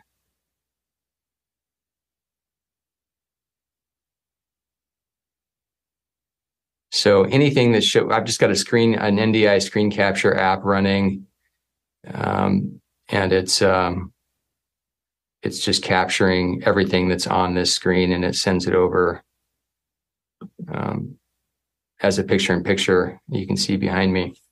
So, uh, so when you're there's there's various uh, configurations that you can make here. So there's a presentation position button and it's a single button, but what it does is it just cycles through different options for where your presentation's at. So you can actually go full screen completely if you want to. I'll leave it over here. There's uh, there's actually a camera position button that what it does is actually just moves me around in the screen so I can make myself smaller. I can get way down here. I can do the kind of the Twitch style uh, head and shoulders in the corner. So there's different options there. And for those that that I, th- this is a feature I recently added because I was getting the request from several customers. They're saying we've got faculty members that want to present and they want to use the digital whiteboard and they they want to use this, but they just don't want to be on camera. and so I, I, was a little I was a little hesitant because I, I hate to give people an easy way out just to to not be on camera, but again, you, you got to listen to the customers. So I have a presenter off button that just takes you out of the picture, right? So you can use all the other functions. You just don't show up. So now, is that myself. background, the blurred background that you've got back there of the classroom, uh, something that an administrator sets, or do you have some choice over that as you're an operator? So the um, so what's available to the end user is is set by the admin user. So the admin will load in whatever backgrounds um, they want to be available to the end user, and you can see I'll just cycle through some of my my defaults here. Nice. Not that I ever make a mistake, but let's say I've got up to this point and I'm ready to do my presentation, and the first sentence I mangle horribly, which is my norm. Uh, how do, how do they escape and, and go again? Yeah, I'll show you that process. They would hit the recording button. Um, they get a recording countdown, and you can't see it from your angle, but there's actually a recording light that goes on on the system, so it's really clear that the recording is happening. And so they would go through their their presentation here, click through their slides. Um, if they mess something up, they they could simply just hit the button again. The recording stops. Um, and in this system, the file actually gets um, recorded live to the hard drive of the recording Mac. And at the end of the process, when the recording stops, a copy is made and it's sent across to the presentation Mac um, where the user has access to it and they can just upload it to Google Drive or OneDrive or wherever they want to put it. So So that's pretty much it. And then I guess it just iterates number. If you make two mistakes, the third one becomes your golden master essentially, and that's what you send out. Yeah, each each file each file uh, has a has a, a time a, a, date stamp in the file name, so it's really easy to t- determine what um, yeah which recording is which. You pick the one that's good and you upload it, and you're good to go. So. Now, how much space? You said you have lighting, you have camera, you have uh, the the software system, and the rest of that. How big a system is it? What size room would be appropriate for an organization to have this mounted or or operating in? Yeah, great questions. So with our with our our Reflecmedia previous Reflecmedia system, green screen system, uh, we could we could get away with some smaller spaces. Um, with version four, we moved away from Reflecmedia for um, a couple of different reasons. Um, one was um, they just uh, over the course of a year they essentially doubled their prices, and um, which was a little bit of a turnoff. And and the other was uh, we really wanted to take the keying to the next level, and so we decided to move to a traditional green screen, which we've got now. We've actually integrated uh, a Blackmagic Design Ultimatte into the system um, for the best possible keying. Uh, you can't you can't tell with me because I don't have any hair, but um, hair actually looks really good on this keyer. So I'm I'm I'm finally really satisfied with with the keying after after this many years, um, and it took just using dedicated hardware to do it. So so would a typical um, space be maybe a, a 10 by 20 or a, a 15 by 20? You know, what, what, actually, yeah, what's the smallest space you a, could go into? This is a, a, minimum space would be a 9 by 12, which is what I'm in right now. Okay, so, great. Here, here's an example of that. This is the former system, but this is that same room that he's in right now. You, you get a, an idea of the cabinet that's there, and the this is a Matterport scan. Uh, so there's uh, some sound panels on the on the wall uh, this is a the former system that had the Reflecmedia ring there, but you get an idea of the cart, and then uh, we've improved the the cart uh, that holds the digital light board, which is there. Then that background was a green uh, Reflecmedia background. It looks gray in this picture, but it was actually uh, green screen. So we're updating these photos, but you could see that there was some lighting up up top, and uh, there's some sound panels on the wall and then there's a microphone. But this is about an uh, eight by ten room, I believe, Jason, that you're in right now. It's a it's a nine by twelve. Nine by twelve. So that should. So you don't need a particularly high ceiling or some huge spacious area to install this. You can in a typical office. It's it's designed to go into a room with no special infrastructure, just a typical sheetrock walls, drop ceiling grid over the top. So the lights actually hang from the drop ceiling, as does the microphone. Um, our new green screen is uh, actually from Stretch Shapes. If you're not familiar with that company, they make some some beautiful green screen systems. We're using their Quick Wall system that has these uh, low profile steel stands, and so it's a freestanding green screen. Doesn't need to be drilled into the wall. Um, so that makes uh, installation less invasive. Um, we just really tried to make it as easy as possible to put a system in without doing any infrastructure changes, without calling in facilities or an electrician or or what have you. Um, so we're using a track system that just screws right onto the um, the existing uh, drop ceiling um, that carries power to the lights, and uh, we've we've actually got a um, a five light system. So we've got two soft boxes up front for key and fill. We've got a backlight as well, and then we have two uh, a tube light on either side, which is actually um, shooting back directly um, on the green screen to help even things out back there. So. Nice. Uh, Mitch has a question here on the panel before we dive in uh, to the questions from the audience. Yeah, uh, Jason, if you don't mind, uh, is it possible to show the device and could you walk us through it from what it actually looks like as opposed to from the user point of view? Yes, I actually I can. Um, I've got my phone here, which I also joined the meeting with, and I could switch over to this. Um, I'm getting some interesting. My phone tells me I'm in safe driving mode. That is required for presentations live coming from a secondary source. this is Murphy's corollary to Zoom presentation. If the phone needs to be on, it will be off. So, and I have a leave button, and uh, it's not letting me leave. Well, maybe so we should ask some going questions really fast. For, for, forgive me for interjecting, but perhaps the one button studio needs a second button. allow phone. Uh, I switched to phone button. well, if it, it, yeah, so let's just do a couple of questions real quick, and you can have a little bit of time to to settle into that. So, Mitch, what do we got first? All right, first in from uh, the question, uh, peanut gallery here. Chris Widener from Lafayette, Indiana. For non-technical users, what do you consider estimates of training time? Oh, good question. I can tell you that uh, when I go out and do installations, I always tell people, "Hey, let's do a training session at the end of it," and I invite whoever is there that wants to be a part of it. And um, I actually installed one of these at a middle school uh, last month in Pennsylvania, and uh, did the training and finished it up. And it's like, well, that's that's about all you need to know. And uh, the gal looked at her watch. She's like, that was only 15 minutes. I was planning for two hours. And uh, so, so it's a, it's a pretty simple. Now, obviously I can dive in a little bit deeper for admin users about some of the inner workings um, that they might be interested in. So I can, I can end up taking, taking more time, but, but really it's, it's really simple to come in and, and learn how the system works. It actually has a built-in demonstration video, uh, and you just you hit play demo on the touchscreen, and it just it just has a 90 second walkthrough that walks you through um, every step of of the system.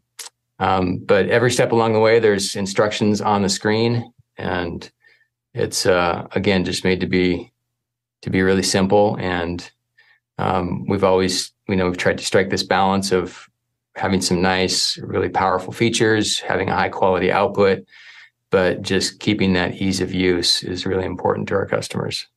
It seems also to me when you said admin, I thought, oh, security issues, but you're not really streaming to the internet as much as you're recording to media. So you have control over that. Your goal appears to be to get a usable file that somebody can then embed in their communication. Am I right about that? Or does it have streaming and, and things like that capabilities? And if so, well, I, that- I technically I am streaming right now, right? I'm streaming. Oh, that's to right. This, you are to this meeting. So we have what we call the Zoom add-on, which is actually a, for version four. It's an actual teleprompter. So that's that's what I'm using right now. And as you all know, um, teleprompters are great for for good eye contact with your audience, right? so uh, we had we actually had a, uh, a, local nonprofit in here a couple of weeks ago uh, that came in to use the system, and um, they were they actually just wanted to record some different snippets for their um, their yearly um, banquet where they essentially asked for money, and so they were putting together a video for that. So they wanted to interview a couple of different people. So we actually had the the um, the director of the nonprofit just come in via Zoom on the teleprompter and she was able to interview them as they sat here and they were able to have direct eye contact with her and essentially just talk to her and answer her questions. And it was just a really just amazing way of of uh, running it versus having her actually in the room and then them maybe looking at her and then not knowing where to look like wait do i look at the camera? Do i look at her?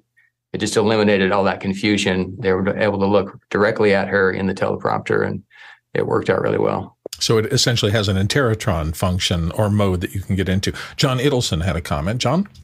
Well, as you're going to talk about the you know amount of training when when the faculty members were discussing the idea of how simple does it need to be, you know, imagine that you have 20 sections of an introductory speech course with 20 students each, and you want them all to go in and record a five minute presentation and the the faculty who are teaching the speech course uh, or general speech or uh, speech for business or whatever that course would be um, there's a limited number of class hours so you might be meeting for 12 weeks and you might be meeting for a, a 45 minute class hour so they didn't want to take the time out of their class time because their subject matter is not how to operate a studio, but their subject matter is how to give an effective or persuasive speech. So that the goal was that a student could walk into a room, load their presentation, make that presentation, record it, view it, so they see what they if they liked it, and if they liked it, then have it on a in those days a thumb drive and being able to uh, upload that to the teacher's uh, computer or go there. So the the the goal of uh, you know training was to have it where it really didn't need any training. And in the early days, it was basically a thumb drive. The original model, you walked in and you plugged the thumb drive in. It was like a car key. The system lit up and started working. Um, thumb thumb drives and sneakerware has gone out of favor, but the whole uh, concept is is a person doesn't need to be really trained it's got job aids. So when you walk in, whether you know the system or not, you can stand there and deliver and have that available for both practice and then possibly use and distribution. Nice. Uh, Mitch Hill also had a comment. Yeah, I have a question, uh, perhaps for Guy. Um, how do you remote uh, control this device if you're doing like an Interrotron and uh, somebody in some other location wants to drive the system? So we could, I mean, as admins, we could come in and we could control the lighting, we can control the camera, so we can we can basically take over the machine.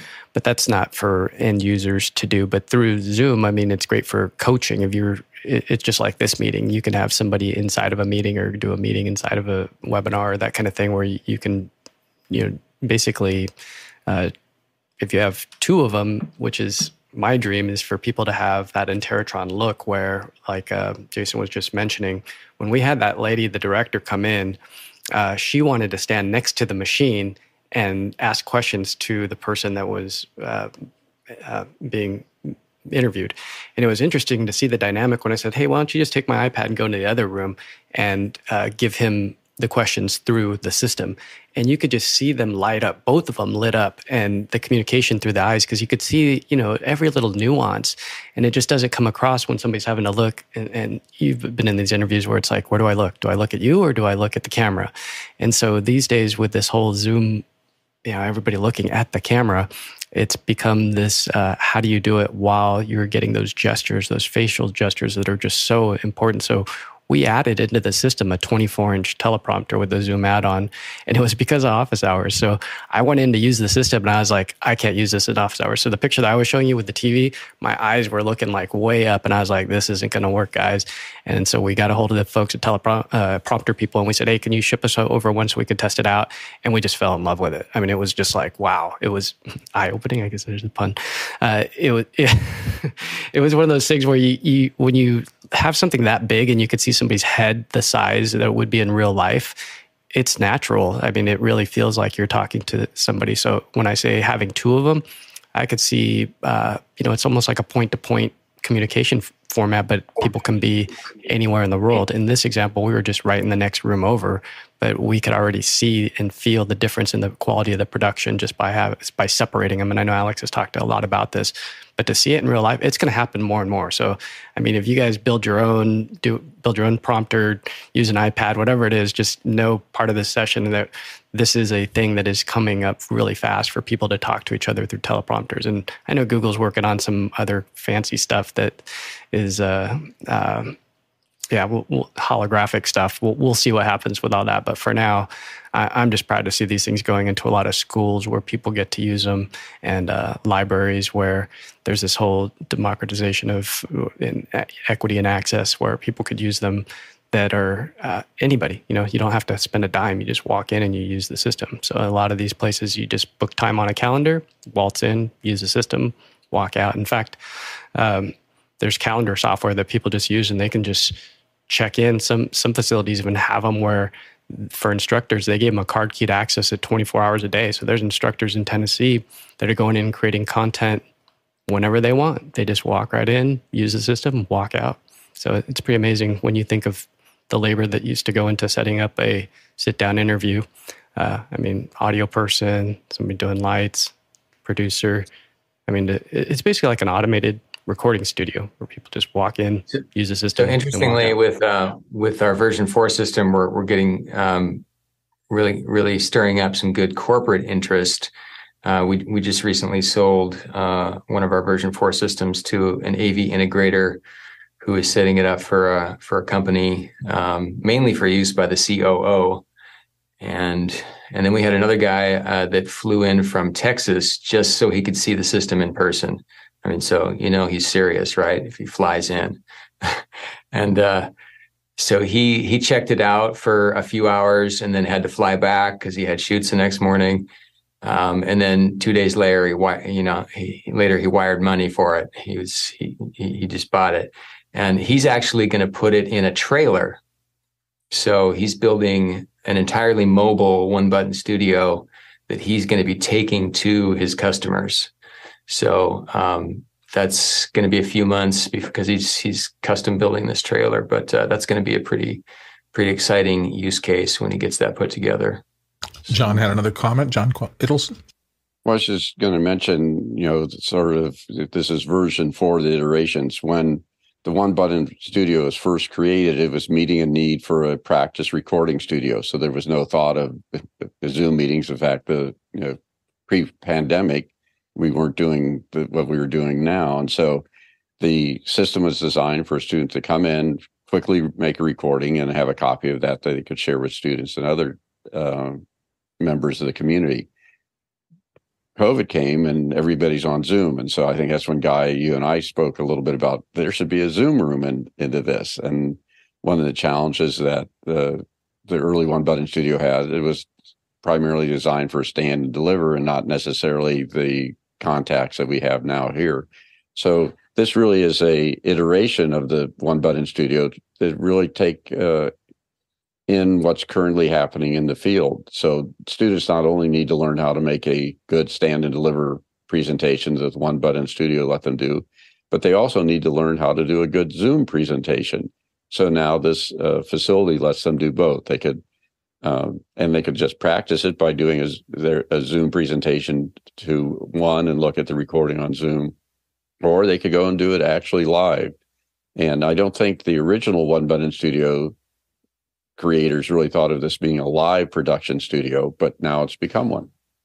And we're getting more and more. I mean, I do corporate mostly, and, and, I can't tell you the number of times I've gone to set up in a CEO's office, and it's it's a big interruptive pers- process to do that. If they'd had something like this in some room there, the CEO, the CIO, all the rest of the executive team could go in and schedule time and talk to the troops essentially. And that's 90% of an executive's job is setting standards and motivating people to achieve them. And I can see this as being a hugely powerful tool in doing that. Let's move on to the next question. From Jonas Dottel in Stuttgart, Germany. Uh, can the remote control the lights and the camera of a one button studio? Jason, do you want to? So, um, so the uh, the control panel that I've got here, um, it will simply turn the lights on or off depending on you know when I start the session, the lights come on. When I end it, the lights go off. Um, if I don't end it and I just walk out, after 20 minutes of no activity, the system will shut the lights off itself. Um, so in that sense, the lights are controllable. Um, and as far as the camera, um, the as far as the end user is concerned, it's the camera is is set it and forget it. Um, so that the focus is locked in in this particular position. Um, it's framed up a certain way to line up with the green screen. Um, again, we do have we do have functionality here where we can I can move myself around the screen to get out of the way if I want to show more of my presentation. Um, but um, other than that, um, all camera control would be up to an admin user. Okay, so uh, that's reserved for a particular class of user. Guy, you had another thought about this? Yeah, we do have the ability, Jonas. Uh, he, I know Jonas has the same exact camera we're using in the system, which is a Panasonic BGH1, which has a uh, an app, the Lumix Tether app, or you can go through a web browser. So for the admin access, if if somebody was getting this for um, a library school CEO suite or for somebody else's studio where they needed to reach in and make adjustments, the the lights are Aputure lights, so you do have the Sidus Link app, and then you can take over the computer, which means that you can take over the BGH1 and have access to ISO, shutter speed, uh, white balance, focus, uh, audio levels, all the all the stuff. So there is there is quite a bit under the hood. We just hide that. that. That's the idea of one button is that you forget about all that stuff, and we just we set it all for you, and so it makes it consistent every single time that yeah. you just walk I, in. I would love to. I've got a actually got a technical question. I would love to switch over to my phone and do a walkthrough. However, as soon as I join the meeting on my phone, it goes into safe driving mode and just and and completely locks me out of of anything. Is that a is that an iOS problem or is that a Zoom uh, problem? Good question. I'm not sure why it's kicking you into safety. Maybe because you have it in that holder. I'm not sure why it would be. Uh, why does it think you're driving? Hmm. I've I've run across driving mode on my phone a couple of times, but usually only when I'm driving. I'm I'm going to try it again here and see what uh, see what I can do. But it's it's it's a strange. Well, let's do that. Let's go ahead and jump over to the next question and see if we can perfect give him a Mitch. little time. Mike Edwards from uh, Brooklyn, New York wants to know Morning, guys. Pop the hood. What are the essential components used to create the one button studio? So, who's going to handle what's under the hood? Yeah, I think this is where Jason really needs to get that. Oh, there he goes. He's popped in. There's his so. phone. Yeah, his phone came in as a source. So, okay, I'm going to leave audio on the main system. There you are. Yeah, it says connecting to audio. I'm seeing some little notifications, and Jason's head is in in, in vertical video mode. Okay, should I switch? Uh... There you go. Now you're wide. That's fine. You're you're good, Jason. Okay, great. So I'm gonna switch my camera around. Actually, I'm gonna I'm gonna put my AirPod.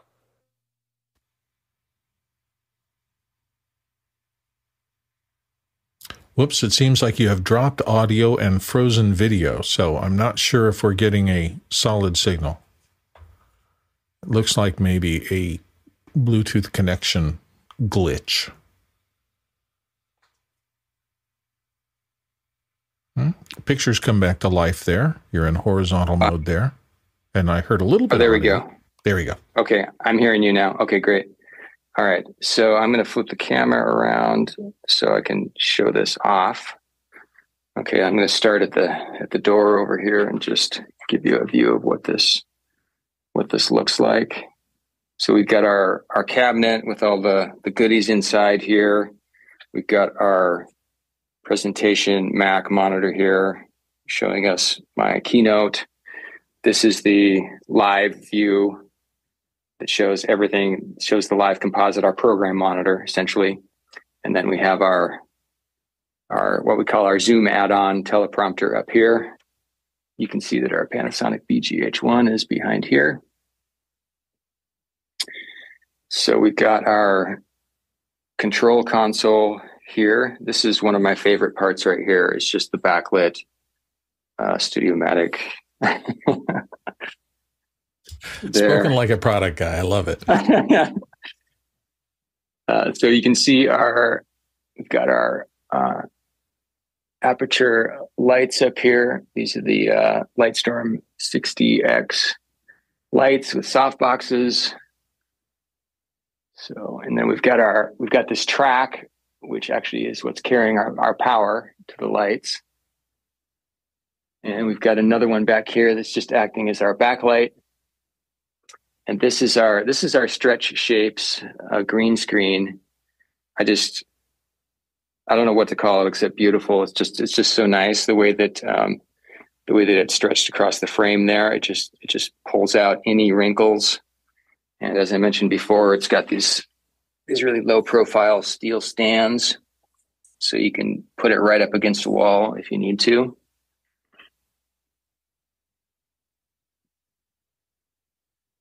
Whoops! And oh, there, there, your audio's back. We've got uh, these um, Amaran, aka Aputure, uh, tube lights here that are hitting the lower half of the screen. The upper half of the screen is pretty well lit by the soft boxes, but we needed a little additional lighting down low. um, to even things out. So we've got those hooked into hooked into the system. Am I And- correct in that the Aputure lights are strong enough so that you can leave the room fluorescence on, and it's it, those are overpowering them and still giving you a good picture even when the upper lights are on, or do you have to turn those off as part of the launch se- sequence? I I really I, I designed this to work in conjunction with the existing room lighting. Makes sense. um, just because it was another switch I didn't want to have to tell people to turn off or turn on or whatever. Um, I did do some slight modifications to the this lighting we have in here um, because I was getting quite a reflection off of the off of the digital light board. You can see a little bit of that when I'm right over it. It's it's not bad, but um, I, I actually used a strip of uh, gaff tape to uh, to cover the cover the Good output. word of, uh, protection. Love it. so this is uh this is our desk here. It's a it's just a motorized uplift desk, uh, which makes it nice. And um, I didn't I didn't point this out, but um, you're able to actually plug your own laptop in here, and then with a with a push of a button, you can change your presentation source and just switch over to um, to your own laptop if there's specific content that you've got on there that you want to show. So that's that's a nice a nice feature to be able to do that. So this is our little control panel right here. You can see uh, see the buttons here.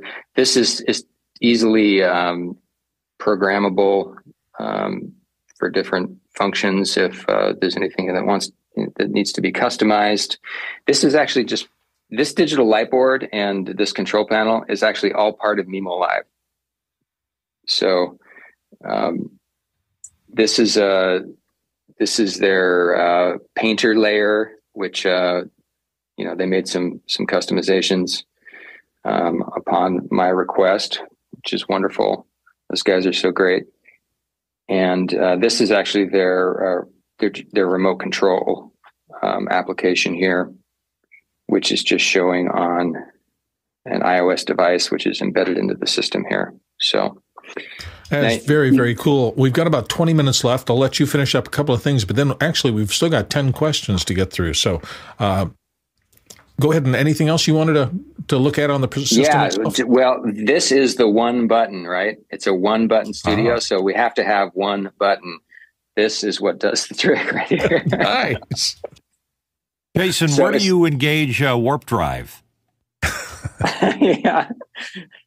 Yeah, it's it's that button right there. That's what does it. That launches you right there.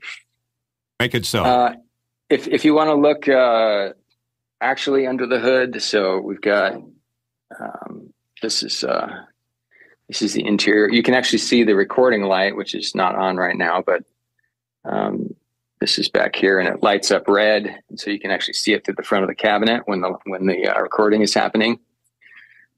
Uh, we've got our Ultimatte here. Um, we're making some good use of uh, some Sonnet gear in here. We've got a Rack Mac Mini holding our presentation Mac and our recording Mac side by side. Um, we've got this um, this Sonnet chassis holding an Echo Three, so that we have our our um, PCI slots. Um, we're running a DeckLink Duo Two uh, for ins and outs, um, SDI ins and outs.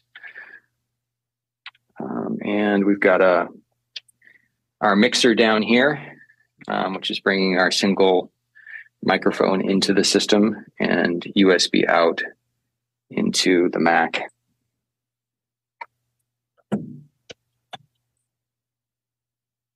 And it's keyed to keep little student hands out of, That's r- that, out of exactly doing what Yeah, students do.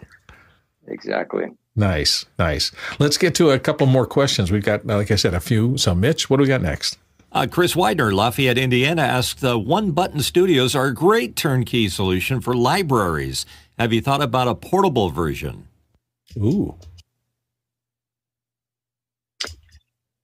So the answer to that would be yes. I have thought about a portable version. I, I actually put together a, a a list of parts that I would need to build a portable version. It was more like a desktop version that you could um, you could more easily move around. So um, it's not something I've actually built at this point. Um, but I guess you could also say um, what our, our corporate customer uh, Tanner is doing with the trailer is a portable version, but that's probably not what you were thinking. Guy, you had a thought about this? Yeah, we've worked with um, uh, Oliver a little bit on a portable version. Uh, and as uh, Jason just said, the um, Tanner Hobbs mobile, where he's putting it in the back of an 18 foot trailer, is, is one way, but that's pretty pretty heavy iron. But there was something called the Yellow Box. If you go to the mimoLive site, uh, he's actually going to be showing it next week in Santa Barbara. That's kind of a portable system that's based on mimoLive. It's not a one button studio, but it's something that worth taking a look at. And uh, it's still a concept, but uh, he's he's definitely um, Oliver is definitely intrigued about what we're doing because we're one of the the biggest sellers of his uh, software. So he, we're a huge proponent, and we happen to just move through one button studio. So he loves us, and he's done a great job. Um, but he wants to make it a portable version, and we'll see uh, where he, uh, what he shows next week at uh, ACM. John Ittelson had a comment. Well, I was just going to say for libraries, it really is great uh, to have them. It's probably one of the best use cases. I call this semi-portable because one of the things is you can actually get the whole system through a standard door, which makes it really easy for libraries to do the installation and um, have it set up quickly. It's not, That's not a, portable like a sewing machine. Have done, having done a lot of load ins and load outs, uh, yeah. Oh, oh, with the 32 inch door, that's not good. Do you have a 36 around anywhere? Sometimes it comes down to just that for getting a lot of equipment in. Uh, next question. So, so oh, oh, go ahead. Go ahead. I, am going to jump in. Jason. Jump in. We we we actually installed our first uh, one button studio in a public library just last month in Cincinnati, Ohio and uh, so it's kind of fun to see that that uh, market open up. Um, and, and, really, they were all about uh, what what they, they, called it digital inclusivity. That you know, there there were um, they wanted to give anybody that comes into the library access to really high quality uh, presentation recording um, equipment, and so that was that was a pretty cool thing to see. Nice. Next question. From Chirag Cheetah, Dallas, Texas, are C suite executives adding the one button studio to their org and how are they using it?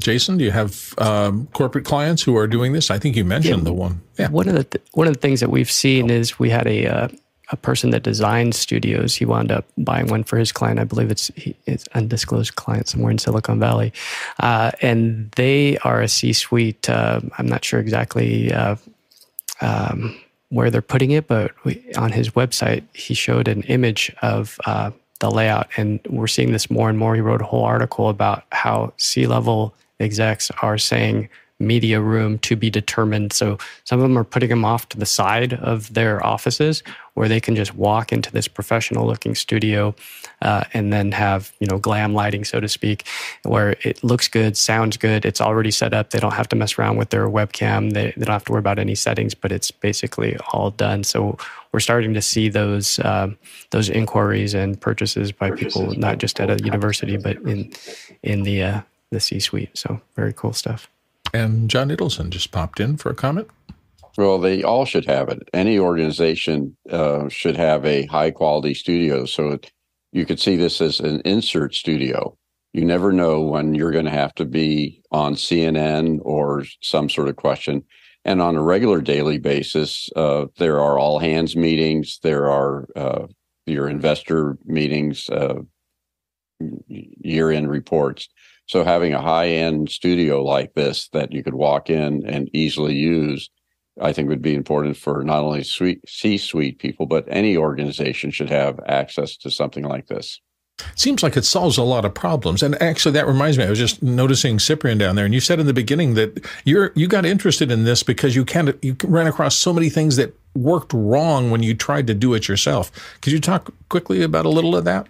Yeah, so I, this might be lost on this audience, but it's incredibly daunting to set up. I mean, even coming onto this, um, there's so many things that I have to keep track of, right? And so I know that when I'm working with students, and uh, we do a thing called the three minute thesis, which is talk about your thesis in three minutes, one slide. The thing that, first of all, nobody does it well right off the front. The more you do it, the uh, the better you get, and um, you pretty much need no barrier to entry to to get that practice right. And so something where you go in with one button, just concentrate on the content. Don't worry about the lighting or the camera or where to look. This type of thing really allows uh, educators and students to take control of what they need to present. Um, I, when when Jason was showing the back backstory of the uh, of the um, the hardware, my eyes started to glaze over. I'm sorry, Jason, but uh, really, I just want to make sure that I can get what I need done done. Anyway. Yeah, well, I've seen that a lot too. Uh, you know, hmm. uh, even in things like hosting shows here, yeah. you you don't start to refine your talents until you can do it over and over and those small iterations.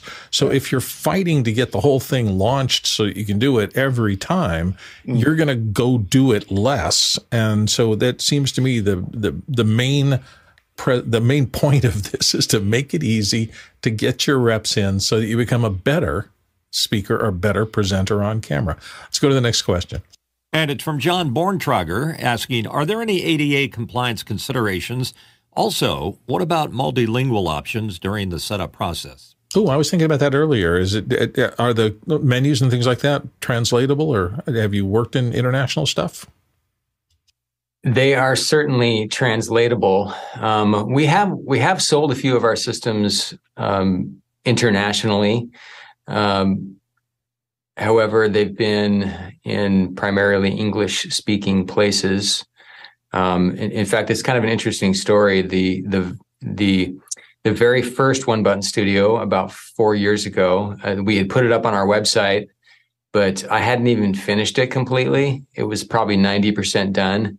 But I thought, well, let's put it up on the website, see if we get any interest. And in the middle of the night, this school in Iceland buys one. And and uh, I I honestly at that point I had I had all but given up on it. I was just kind of burned out uh, in the process of of building the first version and but that happened and I was like, "Oh, uh, maybe maybe this is a viable product. Uh, I guess I'd better go finish it." So so I went in and finished it and we shifted off to Iceland. So, uh, but to answer your question uh, more directly, uh, that's that's a great question. Yeah, certainly the on-screen menus could be uh, could be easily translated over to um, to Spanish or whatever they needed to be for a particular customer. We'd we'd be happy to do that. Fair enough. Next question. Mike Edwards, Brooklyn, New York. Morning, guys. Where would you recommend a one button studio be put so everyone that needed to use one had access? Guy?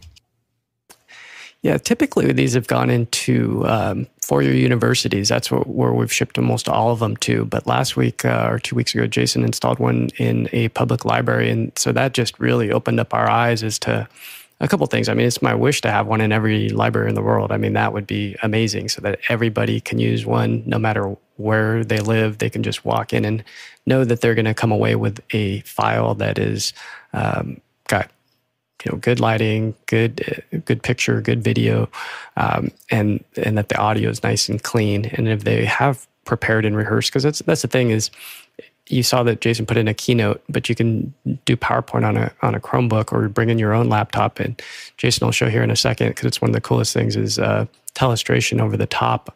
Um, yeah, there he goes. If you want to cut over uh, on the back end and show Jason's, but basically, the more that we can get these things into um, into the hands of people that that want to create video at a high quality, not just with their phone. I mean, phones have gotten great; they're fantastic, but the ability to have a composite that's clean with an Ultimatte. I mean, an Ultimatte was seventy grand a couple of years ago, and now, I mean, you can buy one for 995 bucks and the quality of the key. So we're, using the SDI version of the keyer, and we actually had to have, uh, we asked uh, uh, mimoLive yeah, to guy, implement. Guy, I want to talk about that because it's exciting. So I, as far as I know, it, we're, we're, we're the first ones to do this at this level. We're actually typically you would you would take the Ultimatte, uh, output, which is two SDI signals, key and and fill, right? And you would take that into a mixer, a hardware mixer like an ATEM, and you would do the compositing there. Well, um, so well, that's that's my lights shutting off automatically because I'm not recording. So let me let me turn those back on.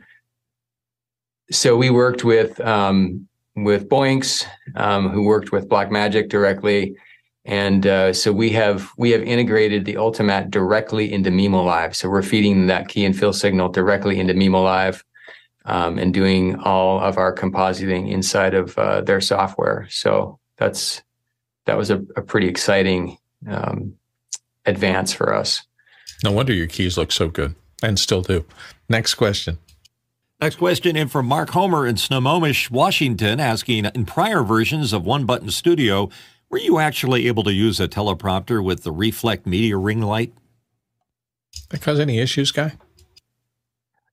Uh, we didn't use the teleprompter when we had uh, the Reflecmedia system because of the way that the uh, eyes. Um, basically, you can't put a ring light behind the glass because it'll disperse all behind all over the glass. So you would have to put a monitor below. And it was something to where the eye line just didn't seem quite right. And the Reflecmedia we system after a, staring we were it, putting a monitor above essentially we were yeah we were putting a, a, a big monitor on the wall above it um, so that's one of the reasons moving away from re- Reflecmedia um, was a good move, we feel, because we were able to um, then use a, a, true teleprompter um, through the glass. And uh, yeah, so I'm, I'm happy with what we've done. Next question. From Jonas Dottel in Stuttgart, Germany. How can pro users expand this for their use? Is there a version that has more controls for that kind of user?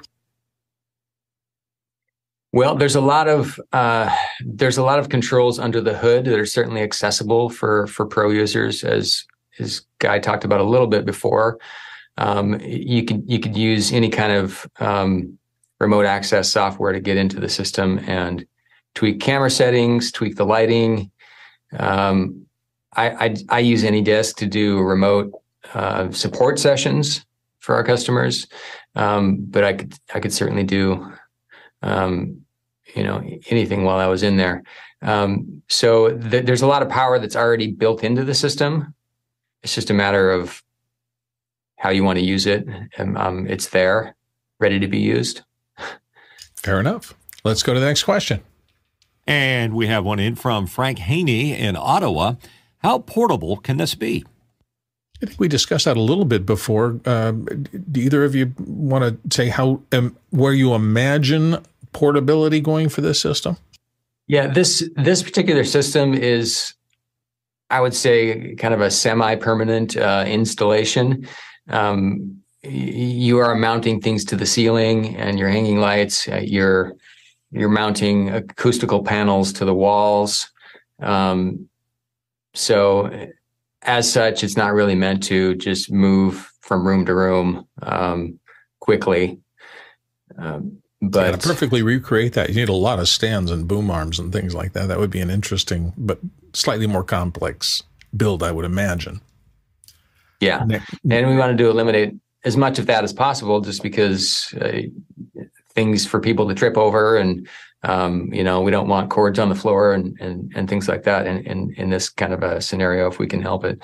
So again, um, for something more portable, I, yeah, I do have a concept for a, a desktop version, um, which again at this point has not been built, but it's definitely percolating in my brain. So.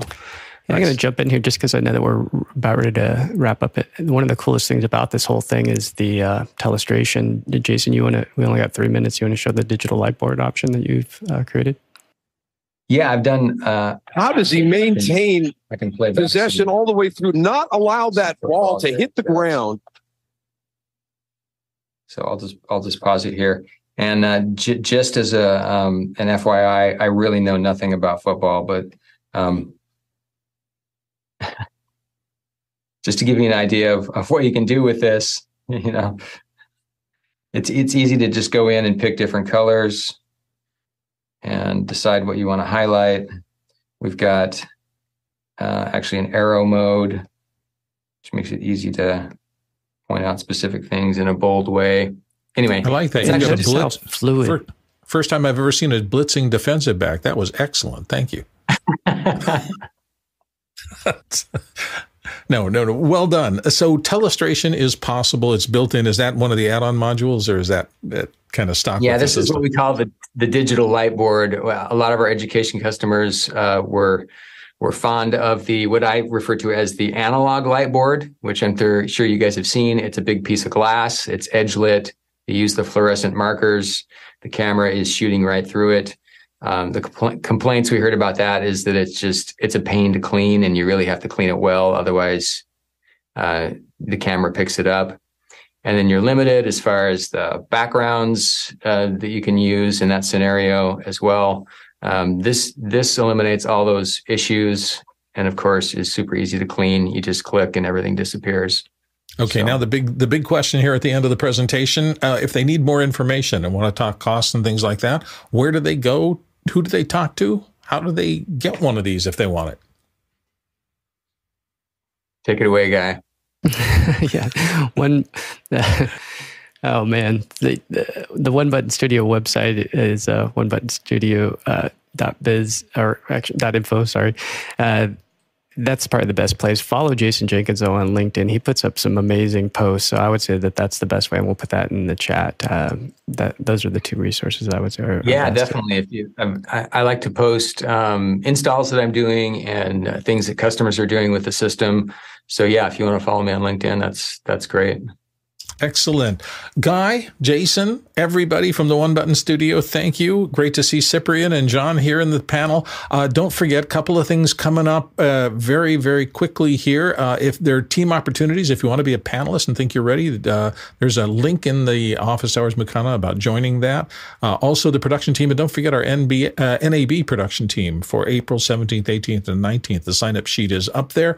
Isadora Lab with Elworth and Sparrows right after this. The panelist has a there's a panelist meeting, accessibility lab at 7:30 p.m. Eastern time, and uh, Saturday how to make video for your classroom is still listed here. I'm not sure if that's the accurate title, but anyway, thank you all for being here. Thank you to the panelists, without which we cannot do this show. Thank you for all of the people who are watching, our producers. We appreciate your questions, and definitely thank you to all the back end crew who uh, do make this show possible every day. That we're going to run the credits right now.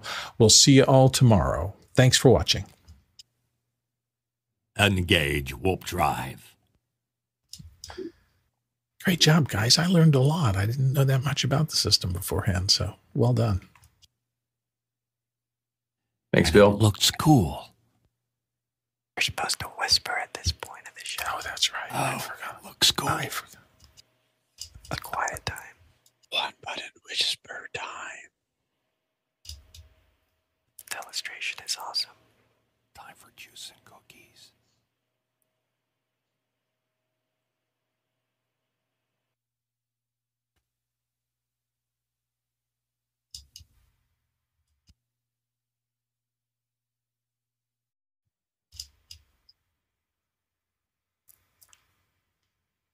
And I think we're off to a panelist meeting right now. So, bye, everybody. Thank you for participating.